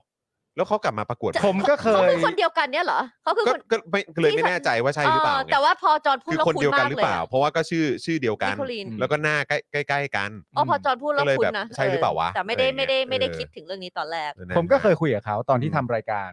เอ่ออีกรายการหนึ่งก็เคยมีโอกาสได้พู เคยได้ คุ สัมภาษณ์ใช่ไหมเออ ก็คนเดียวกันใช่ไหมก็ คน อ เดียวกัน ที่น้อง คนเดียวกั ที่น้อง เป็น autistic อ่าใช่ อืม งั้นก็กำลังคิดว่าใช่ใช่ ใช่ คนนี้หรือเปล่า ใช่ใช่ใช่ เออนะครับ โอ้แล้วมุมมองเขากับเรื่องนี้นี่คือเอ่อดีมากอะ ก็เขาก็เขาอยู่กับน้องเขา ดี อะ มาก เนาะ ดีมาก เออนะครับก็เข้าใจ ได้ข้อมูลที่เป็นประโยชน์อะไรจากการแบบได้ได้ฟังเวลาเขาคุยเยอะเยอะมากอะ นะครับ ถ้าสนใจก็ลองไปดูรายการคุณปาล์มได้นะครับ เออ ผม นะครับนะฮะ อ่ะ อ่ะเอออ๋อนี่ไงคุณเปรมมิกาว่าคนเดียวกันค่ะ ใช่ อ่า โอเค นะครับนะฮะขอบคุณมากนะครับนะฮะอ่ะคุณผู้ชมครับนะฮะแต่ว่าเดี๋ยวมาถึงช่วงท้ายแล้วนะครับนะฮะก็อยากจะเอ่อฝากคุณผู้ชมนะครับนะสนับสนุนผู้เอ่อเขาเรียกว่าสปอนเซอร์ของเราด้วย ครับผม ย้ำอีกครั้งแล้วกันนะครับ แล้วก็คุณผู้ชมสามารถเติมพลังเข้ามาได้ทิ้งท้ายในช่วงท้ายรายการนะครับ 0698975539 นะครับ เติมเข้ามาได้เลยทางเอ่อบัญชีธนาคารกสิกรไทยนั่นเองนะครับ ครับ ก็ขอบคุณอีกครั้งนะครับสำหรับโทมิเกียวซ่านะครับนะฮะแล้วก็ร้านตั้งฮกกี้บะหมี่กวางตุ้งด้วยนะครับ XP Pen ด้วยนะครับนะฮะ Normal Steak นะครับ Oasis Coffee French Chick น้ำพริกหนังไก่ ผงกล้วยน้ำว้าดิบออร์แกนิกตราน้ำว้านะครับ แอป r a d a r Point นะครับ แล้วก็ The Meat Pan ด้วยนะครับเนี่ยคือผู้สนับสนุนของเราแบบรายวันนั่นเองนะครับ ครับ นะขอบคุณ ผม มากเลยนะครับ ขอบพระคุณค่ะ รับนะฮะแล้วก็ขอบคุณคุณผู้ชมด้วยนะครับ ที่เติมพลังเข้ามาให้กับพวกเรานะฮะแล้วก็ ใช่ ติดตามรายการของเราในวันนี้นะครับ แล้วก็ฝากคุณผู้ชมใครยังไม่ได้กดไลค์กดแชร์ช่วยกดไลค์กดแชร์กันด้วยนะครับ ถูกต้ นะ อง ฮะใครยังไม่ได้เติมพลังให้กับพวกเราก็สามารถเติมพลังให้กับพวกเราได้ แล้วก็ฝากเช็คสถานะนะครับการเป็นเมมเบอร์และสปอร์เตอร์ด้วยนะครับว่าหลุดกันออกไปหรือเปล่า ครับ นะ ผ ค ม รับนะฮะคือจริงๆแล้วเท่าเท่าที่คุยกับพี่แอมเนี่ยเอ่อใน Daily Topics เนี่ยค่อนข้างเสถียร อือหือ อ่า นะครับก็ต้องขอบคุณแฟนๆ Daily Topics ขอบ ด้วย พระคุณมาก นะค มา รั ก บ เลยครับ ส่วนในพาร์ทของแบบเจาะข่าวตื้นหรือว่าสป็อกดาร์กเนี่ยบางทีด้วยความที่เป็นรายการรายสัปดาห์ อ่า อะไรแบบนี้ก็อาจจะมีคุณผู้ชมหลุดไปบ้างนะครับนะก็ไม่เป็นไรเข้าใจคุณผู้ชมนะครับ แต่ว่ายังไงก็ฝากด้วยละกันถ้าอยากสเอ่อถ้าอยากสนับสนุนพวกเราก็เป็นแบบรายเดือนก็ดี ใช่ นะครับ มีคุณ ผม คุณผู้ชมคุณสุพัชยาบอกว่าเลขบัญชีตัวเองจำไม่ได้เลยแต่ว่าของเราเนี่ยจำได้แล้วเพอฟังทุกวัน เออไม่ต้องใครที่ไหนนะครับเนี่ยที่ฟังอยู่ในคลับเฮาส์ตอนนี้อย่างคุณพัชชาเนี่ย เออ ครับ คุณ ผม พัชชานี่เอ่อวันที่มานั่งทานข้าวด้วยกันนี่ เออ พูดเลขบัญชีให้ฟังเลยนะ ใช่ เซอร์ไพรส์เลย ได้ ทีเซอน ร์ยิเดีไพทุยวก ร วัน ส์มากครับผม เออ นะฮะอ่ะยังไงก็ขอบคุณคุณผู้ชมมาก ๆ เลยนะครับ นะ ส่วนวันพรุ่งนี้นะครับ วันพรุ่งนี้เนี่ยทั้งเอ่อคุณปาล์มและคุณสีเนี่ยไม่อยู่นะ ใช่ครับ นะครับ จะกลับมาอีกทีก็คือวัน ศุ ศุกกร์ ร์ วันศุกร์นะครับ ซึ่งเดี๋ยวจะเป็นคุณปาล์มมาใช่ไหม ใช่แล้ว นศุกร์เป็นคุณปาล์มมานะครับ ส่วนวันอังคารพุธพฤหัสเนี่ยนะครับ ก็เดี๋ยวเราจะอยู่กับเอ่อครูทอม ครับ นะครับ แล้วก็เดี๋ยวจะมีพี่โรซี่ ใช่ นะครับ แล้วก็พ่อหมอเนี่ยมาร่วมแจมด้วย เย้ แล้วก็เดี๋ยวติดตามกันว่าใครจะมาวันไหน อือหือ นะครับก็เดี๋ยวติดตามกันได้นะครับ แต่ว่ายืนยืนอยู่ก็เป็นครูทอมกับกับ กับ พี่ ผ จอ ม น ใช่ครับ แล้วก็พรุ่งนี้ก็เจออาจารย์แบงค์เนาะ ใช่ เนอะเออพรุ่งนี้เจออาจารย์ เจอ แบ ครับ งค์นะครับนะเพราะฉะนั้นใครคิดถึงอาจารย์แบงค์ก็เดี๋ยวพรุ่งนี้ก็มาเมาส์มอยกันได้นะครับ เย้ แต่ผมจะคิดถึงทุนผู้ชมทุกขนาดจิตเลยนะค ครับ รับผม แล้ว คุณก็ ก็ อัปเดตภาพอะไรต่างๆ ด้วยเผื่อแฟนๆไปตามกันใน Instagram อะร ได้เลย เออนะ แล้ว ล ก็ งสตก็อ แวบ รี่ล แว ง บ สตมาอ ดู รี่ ด้วย เออ แวบแวบดูอยู่ตอนเพราะมันก็ช่วงกินข้าวพอดี ก็ ไง เข้ามาเม้นต์ก็ได้อะไรแบบนี้เนอะจะได้ ไม่ต้องห่วงครับผมจะโพ เอ สทวิตเตอร์ Twitter บ่อย อเออ ๆ เพราะผมเนี่ยเป็นดาวทวิตเตอร์คนให ดา ม่ วทวิตเตอร์ใหม่แล้วนะเออ อ่ะ นะ ชื่คอรับ Twitter ชื่อว่าอะไร เออ ฮะ ปา ชื่ ล์ อ ม Twitter อะไร ปาล์ม ปาล์มอะ เจ ไร ศูนย์เจ็ดปะ ปาล์ม เอ มึงคือเพื่อนกู จำ ได้ ไม่แล้ววันนี้ เพื่อนกู วันนี้พี่พี่หมวยอ่ะเออ เออ พี่หมวยก็ทำการ ชี้เป้าใหม่ ชี้เป้าคุณด้วยนะเออบอกว่าเออขอชี้เป้าคุณปาล์มนะ พี่ ฮะ หมวย เป็นพิธีกร น่าเดรักตล ลิ อด ทอพิกส์ค่ะ ขอบพระคุณครับ เออ คุณด้วยครูทอมด้วย อ่าครับผม ครับ นะ ผม ฮะอ่ะวันนี้หมดเวลาแล้วนะครับ เดี๋ยวส่งบ้านเจริญสอนกลับไปเจอน้องเอริดีก ใช่ ว่า ครับผม นะครับนะแล้วก็เอ่อส่งอาจารย์แบงค์กลับไปเจอน้องเขียวด้วยเออนะครับนะฮะวันนี้หมดเวลาแล้วนะครับ ผมจอห์นวินยูนะครับจอห์นอีอีนะครับ คุณปาล์มดึกๆงานดีนะค อา รับ จารย์ นะฮะเอ่อคุณไทนี่กะดึกนะครับนะฮะแล้วก็อาจารย์แบงค์มองบนถอนในใจไปพลางๆนะครับ พวกเราสี่คนลากันไปก่อนนะครับ สวัสดีครับ สวัสดีครับ คุณผู้ชม บ๊ายบายจ้า Daily Topics กับจอห์นวินยู